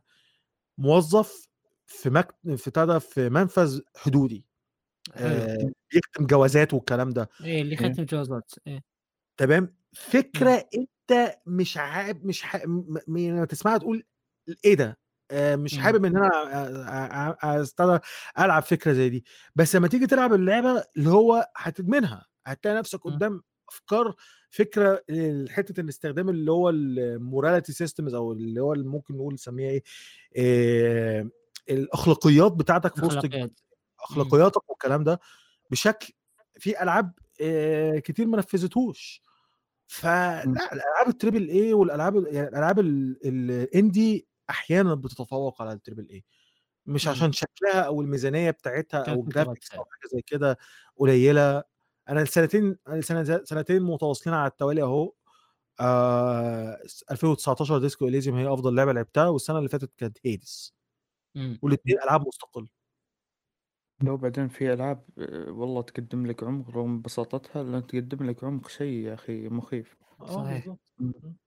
لو بعدين آه، فعلا صحيح الألعاب آه، خلينا نقول في الجيل ال- الأخير ألعاب التربل اي جدا آه، أفكارها صارت محدودة. يعني ممكن. تقول بس ديث اللي- ستراندنج اللي, اللي نوعت بال... آه وكمان يعني مش يعني كانت لو بس تأثر من عمرها شوية كانت ممكن تبقى أحسن. بس الفكرة نفسها إن فعلا مفيش مخاطرات. أنا هخاطر ليه؟ أصل المشكلة أنك أنت لا تحط اللعبة قدام مستثمر بقى والمستثمر عاوز حاجة نفس اللي بيشوفه مثلا من شركات اللي بتكسب ملايين زي Activision على سبيل المثال. أنا عاوز Call of Duty لأ أنا عاوز battle royale أنا عاوز آه، آه، بتاع ده Assassin's Creed هيقعد يطلب منك حاجات زي كده. بالضبط أيوه. لو بعدين لو تلاحظ من بعد آه، زي ما تقول آه، صدور The Witcher صارت أغلب العاب العالم المفتوح RPG لازم تكون آه، نفس The Witcher رغم انه يعني بتكون The Witcher مفقع شويتين. لا مو فقع The Witcher لا. Witcher احسن لعبه في مف- العالم لا أقول The Witcher مفقع اللعبة اللي بيسوونها إيه okay okay آه. هذا. قاعد يمدح آه. The Witcher بحسب أنا. بحسب طيب عدوها عدوها عدوها يا جماعة okay آه، طيب عندنا سؤال آه، أخونا محمد أسامة يقول لك ما هو ما هي الأشياء اللي بخاطرك تشوفها في ألعاب FromSoftware للجيل القادم وهل تتمنى إنهم يخرجون برا دائرة ألعاب ال Souls ويعملون ألعاب مثلا عالم مفتوح أو. RPG بس مش متأثرة بأسلوب ال Souls يعني قصدي يمكن أسلوب جميل. جمع ال souls والحركات هذه وأسلوب فعلا. الصعوبة ولا يفضلوا مكملين في نفس فلسفة ال Souls آه، اللي في ألعابهم حاليا يفضلوا مكملين. أنا عاوز أشوف Elden Ring هتقدم إيه يعني آه، هم بيقولوا إنها تطور ال- ال genre بتاعت ال Souls games والكلام ده.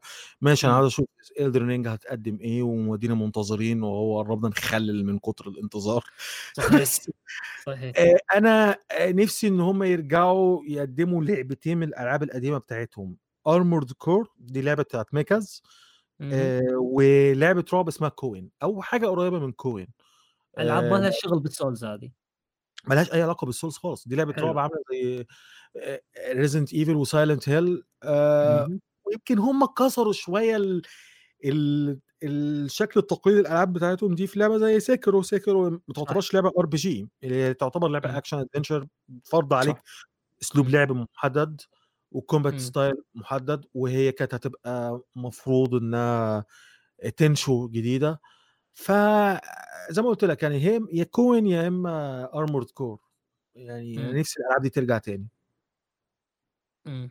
Tenchu والله ودي. ترجع Tenchu أنا ودي أشوفها مرة ثانية ممكن تقول إن هم إن انها رجعت في Sekiro بس Sekiro عشان. فيها عناصر عناصر خيالية شوية و fantasy وأسطورية حبتين ما أعتقدش إن آه، Tenchu كانت فيها كده Tenchu كانت زي Ghost of Tsushima اللي هي تاريخية شوية. يعني ما فيهاش عناصر خيالية اطلاقا. مم. فهم ما سموهاش Tenchu تقريبا. الصراحه أتمنى FromSoftware ينوعوا.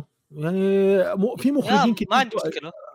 أنا آه، ما في عندي مشكله بس آه، آه، كيف أشرح لك إنه يقدمون تجارب آه، مختلفة من جوانب آه، مختلفة. آه. يعني مو لازم Souls بس بس يكون يعني- يعني نفس المستوى يقصد إيه. آه، نفس آه، مستوى الجودة. وحتى لو يستلهمون من أف... آه، من أفكار ألعاب ثانية ما عندي مشكلة. لكن الصراحة ما ودي يقدمون ألعاب آه، عالم مفتوح رغم إنه في كلام إنه Elden عالم مفتوح لكن ما ودي. أكيد يعني هو أكيد على حاجة زي كده إن أنا لعبة عالم مفتوح ودي أكتر حاجة أنا شخصيا يعني مش عاوز أرفع حماس يعني اللعبه في ناس كتير جدا متحمسين ل Elden Ring بشكل مريع بس اللي هو يا جماعة أنا عاوز أشوف اللعبة دي هتقدم عالم مفتوح إزاي لأن العالم مفتوح نقطة ضعف أغلب المطورين اليابانيين. قليل جدا صحيح. يظبط الحاجة زي كده. لحظة بس خلوني أربط ال- ال- النقطة الموضوع هذا بسؤال آخر من أخونا Master Master P Master PC Parts يقول ما هو توقعك لمظهر أو أو الفكرة الأساسية ل Elden Ring يعني شو تشوف فيها يعني؟ شو تتوقع راح تكون Elden Ring؟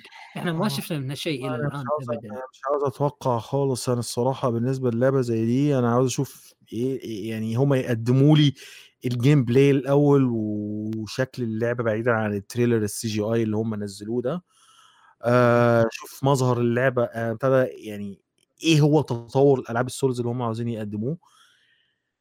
لكن يعني لو مطلوب مني إن أنا أتوقع يعني ما فيش اختيار قدامي إلا كده أنا حاسس إنها ممكن تكون حاجة زي اللي هو إيه آه ألعاب اللي هي زي God of War أو اللي هي ماسكة مم. نفس الفكرة بتاعت Ocarina of Time Legend of Zelda Ocarina of Time اللي هو منطقة رئيسية سوق مفتوحة شوية وبتتفرع لمناطق تانية مش بنفس style Dark Souls و Bloodborne بس أوسع شوية. ما تكونش عبارة عن طرقات ضيقة أو ش... آه، مساحات صغيرة جدا اللي هو تبقى شوارع أو حاجة زي كده. لا تبقى ممكن تكون زي ما قلت لك زي Ocarina of Time أو زي God of War أنت God of War كان عندك المنطقة اللي هي بتاعت ال- البحيرة منطقة ضخمة جدا. تت- تتفرع منها. آه وبعد كده بتتفرع منها لأماكن تانية. مم. أنا أعتقد إن هم ممكن يعملوها حاجة زي كده بس أنا زي ما قلت لك مش حابب إن أنا أتوقع أنا حابب إن أنا أشوف الأول وبعد كده بقى إيه نتوقع كده إيه اللي ممكن يحصل بس آه، يورونا الأول يعني ربنا يفرجها. الموضوع. طول أوي. طيب دارك سولز 1 تعتبر نوعا ما عالم مفتوح ولا؟ هي عبارة عن منطقة ومرتبطة بمناطق كثيرة. ما هو كل ما هو كل ال Souls games بنفس الشكل ده بس اللي هو أنا حاسس إن الموضوع هيبقى أكبر لدرجة إنك أنت هتضطر إنك تستخدم مثلا حصان أو حاجة زي كده. yeah. صح. حسب. ما هذا انه في صحيح بيكون في حصان ومدري إيش. امم بس طبعا كله كلام ما ندري عن مملكه ومش عارف إيه بس شوف أنا عاوز أشوف الكلام ده. لأن سهل جدا إنك أنت تتخيل وسهل إنك أنت تتوقع. بناء على تفاصيل بسيطة زي دي بالضبط.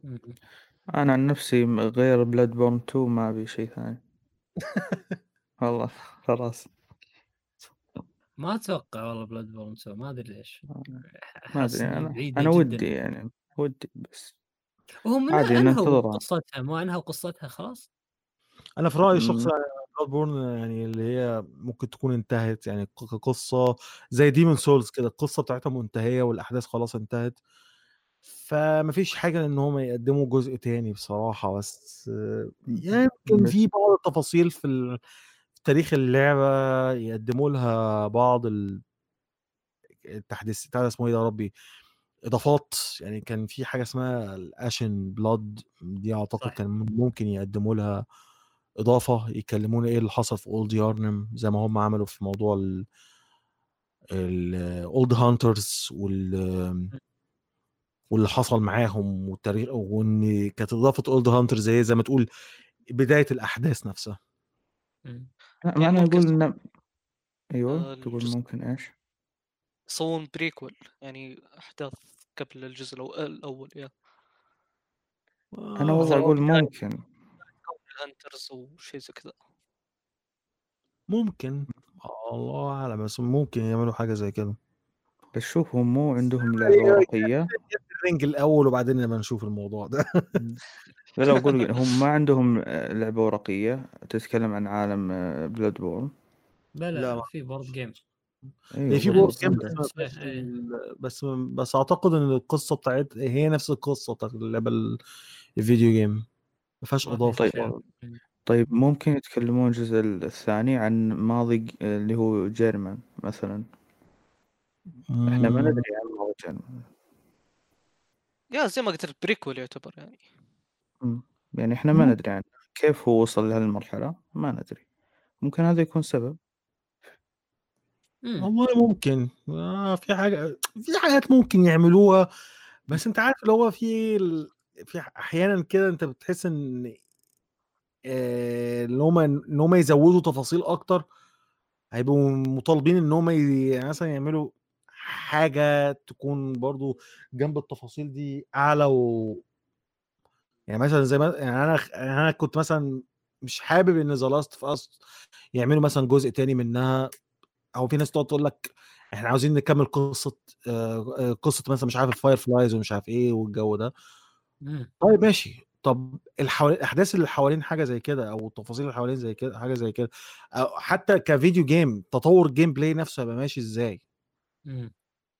أنا والله ما عندي مشكلة يكون نفس ال gameplay بس ابي وحوش آه، منوعة أكثر نبي وحوش جد جديدة نبي تصاميم أسطورية أنا عن نفسي ما يكفيني آه، يعني okay لا لا تسوي قصة لا تسوي شيء بس أبي وحوش أكثر أبي امم طيب بما أن إحنا في موضوع Naughty Dog و Last of Us عندنا هم كذلك سؤال من صديقنا أراز 188 يقول ما هو توقعك لمشروع Naughty Dog القادم؟ يعني هل تتوقعون Last of Us جزء جديد أو أو Uncharted؟ أتوقع Uncharted كذلك انتهت أعتقد إن Uncharted. أنا أعتقد إن Uncharted مش هت...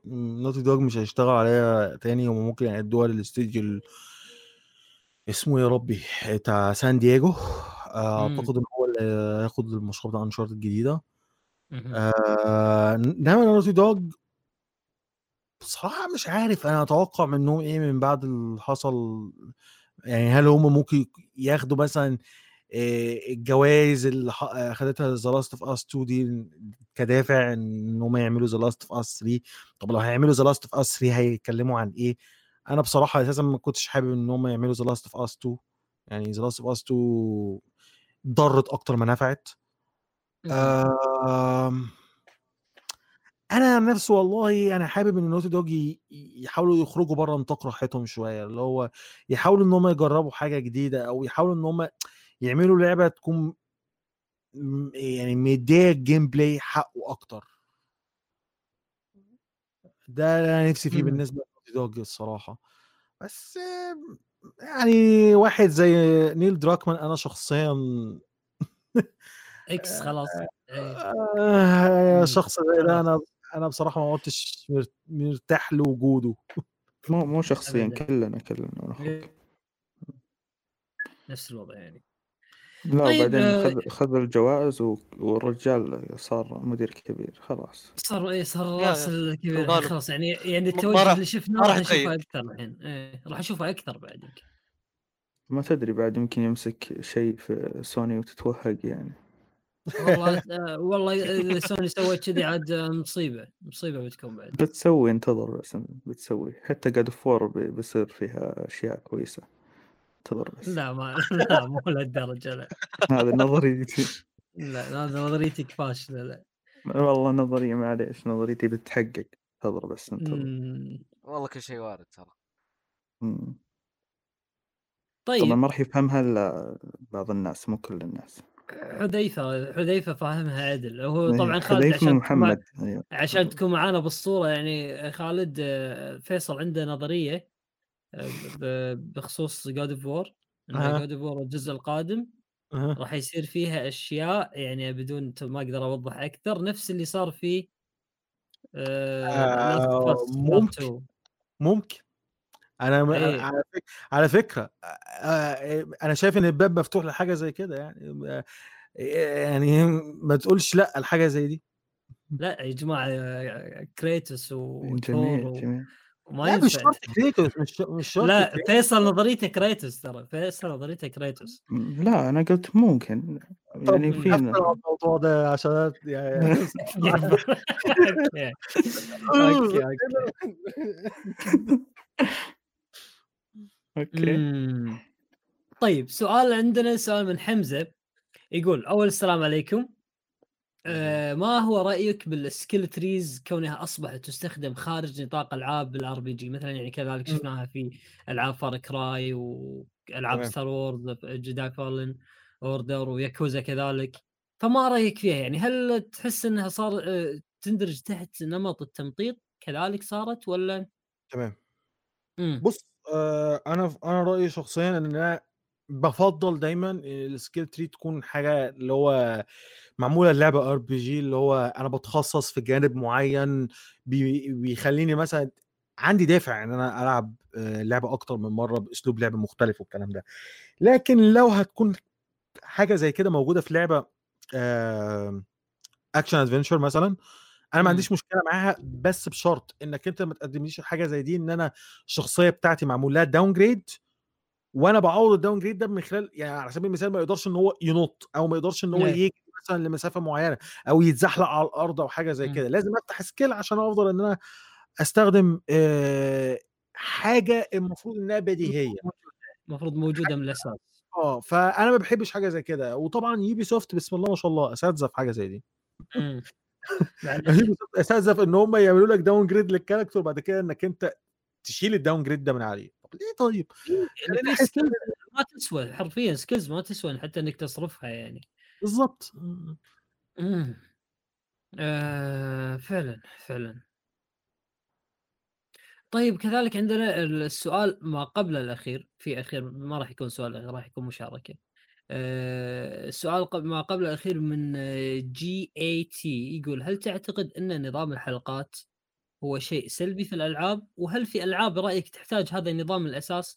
يعني يقصد نظام الحلقات مثل ما حدث مع آه، Hitman ال reboot آه. الأول الأول. مم. هل هذا شيء جيد؟ وهل كانت أساسا Hitman الجزء الثالث آه، Hitman 3 آه، المفروض إنها تنزل نظام حلقات يكون لها أفضل؟ ما رأيك في الموضوع؟ والله أنا أنا أنا ما بحبش نظام الحلقات. أنا شخصيا أنا يعني هقول لك على حاجة. في ألعاب اللي هو مثلا أنا بكون خلاص مستعد ليها نفسيا كده إن أنا اقعد مثلا هلعب لعبة stealth action زي مثلا Hitman هخلص حلقة. الحلقة اللي بعدها جاية في فترة أنا مش متهيئ نفسيا إن أنا ألعب آه، لعبة stealth action في الفترة دي وفي ألعاب تانية نازلة حواليها. فهتجاهل الحلقة دي و... كده في الآخر الاقي نفسي بستنى الحلقات كلهم العبهم كلهم ورا بعض زي ما عملت في Hitman 1 بالمناسبة وأتعامل مع اللعبة على إنها لعبه نازلة مرة واحدة. آه الموضوع كان مناسب مثلا مع Telltale إن هم مثلا بيطوروا حلقة بعد كده يعني ممكن نقول بيبنوا شوية من ترقب للحلقة اللي بعدها مثلا خصوصا إن أنا كنت فعلا أول بأول بلعب لعبة حلقات مثلا بتاعت The Wolf Among Us مثلا. بس بصراحة مش أي لعبة من نظام اللي هي الألعاب القصصية اللي بالشكل ده ينفع معاها نظام الحلقات. في ألعاب اللي هو لأ هاتوا لي الحلقات كلها مرة واحدة أو هات لي القصة كلها مرة واحدة كده اللي هو إيه آه زي أي لعبة وخلاص. مم. بس آه في الغالب لأ مش بميل الحقيقة لنظام الحلقات. ونظام الحلقات أنا شايف إن هو أثر على هيتمان 1 تسويقيا أكتر م- ما فادها صحيح. صحيح ما فادها لا والله صح. آه، كانت تقريبا هيتمان Hitman 3 Hitman 3 أنا عن نفسي شخصيا اللي هو أنا لعبتها 30 آه، لعبتها 50 ساعة. آه، أنا. مش قادر أنا مش قادر أشوف نفسي إن أنا مجزأ ال 50 ساعة دول على مدار مثلا آه،. على مدار السنة على مدار السنة كلها مثلا. اللي هو أنا هاجي في فترة مثلا اللي هو أنا ماليش مزاج إن أنا ألعب Hitman أه هأجل. أه هلاقي نفسي برضو في الآخر اللي هو بجمع الحلقات وبعدين بلعبهم كلهم ورا بعض لما أكون عاوز ألعب لعبة stealth action. صحيح. طيب كذلك الآن إلى- أشوف نظام الحلقات إنه آه، أحسه قسم من المطور ما قدر يقدم لي لعبته بالكامل وقاعد يجزئها لي. فشوفوا شيء بس الميزانيه بقى هو عاوز يكسب فلوس ياخد يعني فلوس عشان يقدر يبني الحلقة اللي بعدها. عارف اللي هو نظام early access بس ما بيقولش على نفسه إن هو ايرلي اكسس من الآخر. صحيح. صحيح. أم، ما بحسش إنها كسل أكتر من إن هم معهمش ميزانية لحاجة زي كده. وهم فعلا ترى كانوا بالجزء الأول يعني آه، ما كانوا بالحجم اللي هم فيه الحين أساسا يعني. آه، لا بس كان وراهم ناشر كبير اللي هو Square Enix فتقنع إنه ما عندهم فلوس. سكوير انكس ما كانتش مهتمة باللعبة أصلا. يعني. Square Enix حتى من عدم اهتمامها باللعبة أول ما هم طلبوا منهم إن اللعبة ياخدوها معاهم لما استقلوا عنهم خدوا اللعبة. عاوزين كمان Freedom Fighters خدوا Freedom Fighters إيه ده كمان عاوزين Kane and Lynch خدوا Kane and Lynch أخدوا مم. ثلاث لعب معاهم وهم ماشيين. مم. مفيش أنا أنا استغربتها اللي هو إزاي إزاي في ناشر يعمل حاجة زي كده؟ اللي هو تخلى عن ثلاث ألعاب مرة واحدة وممكن يكون تخلوا عنهم برخص التراب كمان. مم. شوف أنا ما أدري أنا أحس اللي هو الألعاب اللي تكون مجزأة للحلقات وغيره أحس إن هذا الموضوع بس فقط يعطي مجال للم- لل- للشركة أو المطور إنه يسوق لعبته أكثر من مرة ويطول عمر التسويق للعبة. آه، ده لو هم ده لو هم ده لو هم فعلا كانوا مهتمين بالتسويق بشكل كبير عكس اللي حصل مع Hitman 1 بس Telltale في عز مجدهم مع مثلا الموسم الأول من The Walking Dead و The Wolf Among Us آه لأ هم فعلا كانوا بي بيبنوا حالة ترقب بشكل كبير من حلقه للتانيه فعلا. ما يبنونها بالتسويق يبنونها من ال... ب- بالحلقة نفسها. آه ما هو بالأحداث بتاعت الحلقة وبعد الأحداث بتاعت الحلقة يروح منزل لك مثلا trailer فيه زي تلميحات للحلقة اللي بعدها زي كأنك. بتتابع مسلسل يعني أنت صح. مثلا أنت كنت لو, لو أنت أي مسلسل مفضل ليك على سبيل المثال Game of Thrones على سبيل أنت اتفرجت على حلقة انتهت على حاجة أنت مش قادر تستنى الحلقة اللي بعدها فمن كتر أنت مش قادر تستنى ممكن تتفرج مثلا على التيزر اللي نزل ده تشوف إيه اللي ممكن يحصل مين الشخصيات اللي هتظهر الكلام صح. ده. صحيح.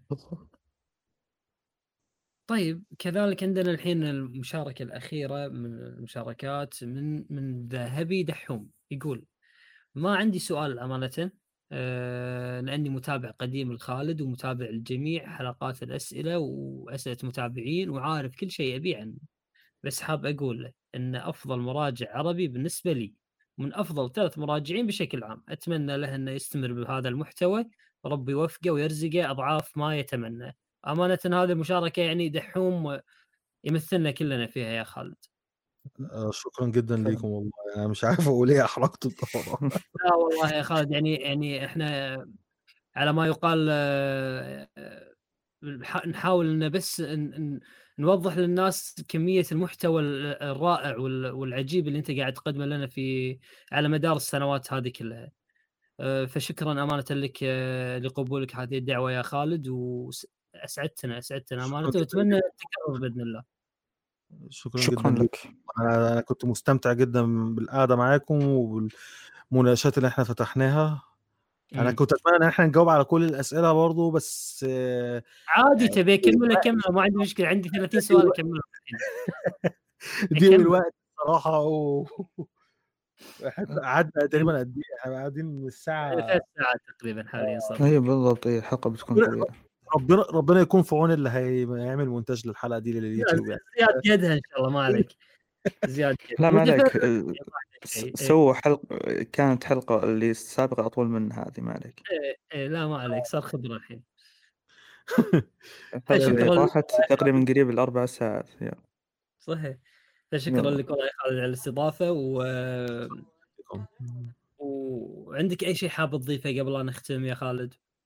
لا شو هو ما فيش أي حاجة والله إحنا كنا يمكن اتكلمنا عن مواضيع كتير وإن شاء الله نبقى نتكلم أكتر في المستقبل في أي حلقات تانية مم. بخصوص أي مواضيع. تانية ممكن نبقى نتكلم مع بعض أكتر وبس وإحنا موجودين على تويتر وساعات بنتناقش برضه على تويتر أكيد كل. شيء إن شاء الله بيكون بال description تحت بإذن. الله بإذن الله بس. بقول نقطة قبل الختام اللي هو أهم شيء التقييم تقييم البودكاست في Apple Podcast هذا الشيء راح يساعدنا كثير لأن ما لاحظ إن في تقييم للبودكاست فللي يسمع في أبل بودكاست هو عددهم ما هو قليل. فأتمنى أن يقيم. عاد كيفه يحط نجمة خمس نجوم نجمتين ثلاثة بالنهاية يقيم راية وبكل أساساً هذا الشيء يساعدنا يعني أساسا. حتى لو. يعني ما ساعدنا بتقييم إيجابي يعني يكون تقييم سلبي على أساس أساس نعرف إن إحنا أخطائنا أو أو أو نحاول نحسن من نفسنا بأكثر فاكثر بالضبط. وتعليقاتكم دائما اللي اللي تضعونها تحت المقطع مقطع اليوتيوب كلها نقراها. وكلها محل تقدير وكذلك أحب أذكر أن البودكاست موجود بشكل آه، صوتي بشكل آه، فيديو على مقطع فيديو في قناتنا في اليوتيوب وكذلك بشكل صوتي على منصات ال Apple Podcast وال Spotify وال SoundCloud وكذلك الجوجل آه، Google Podcast. وطبعا حساباتنا كلها موجودة تحت المقطع تحت مقطع في اليوتيوب وكذلك حساب خالد وقناة خالد. أتمنى أتمنى من الجميع يعني انه انه يلقي نظرة على المحتوى اللي قدمه خالد. خالد امانه من صناع المحتوى المتعاونين جدا على تويتر. يعني اشغلوه بتويتر. عندكم أي سؤال اسالوه بتويتر يجاوب ترى ما يقول لا. صح خالد؟ بإذن الله. أول ما بكون فاضي على طول برد على أي حد. مساعدة استفسار سؤال على طول بجاوب على أي حد بيسألني على أي حد. العافية. الله أيوه إن شاء الله لنا أيضا استضافات أخرى معك بإذن الله. بإذن الله بإذن الله. لي الشرف. الله يجزاك خير. وهذه كانت الحلقة الثامنة من ايفوي كاست وفمان الله. مع السلامة.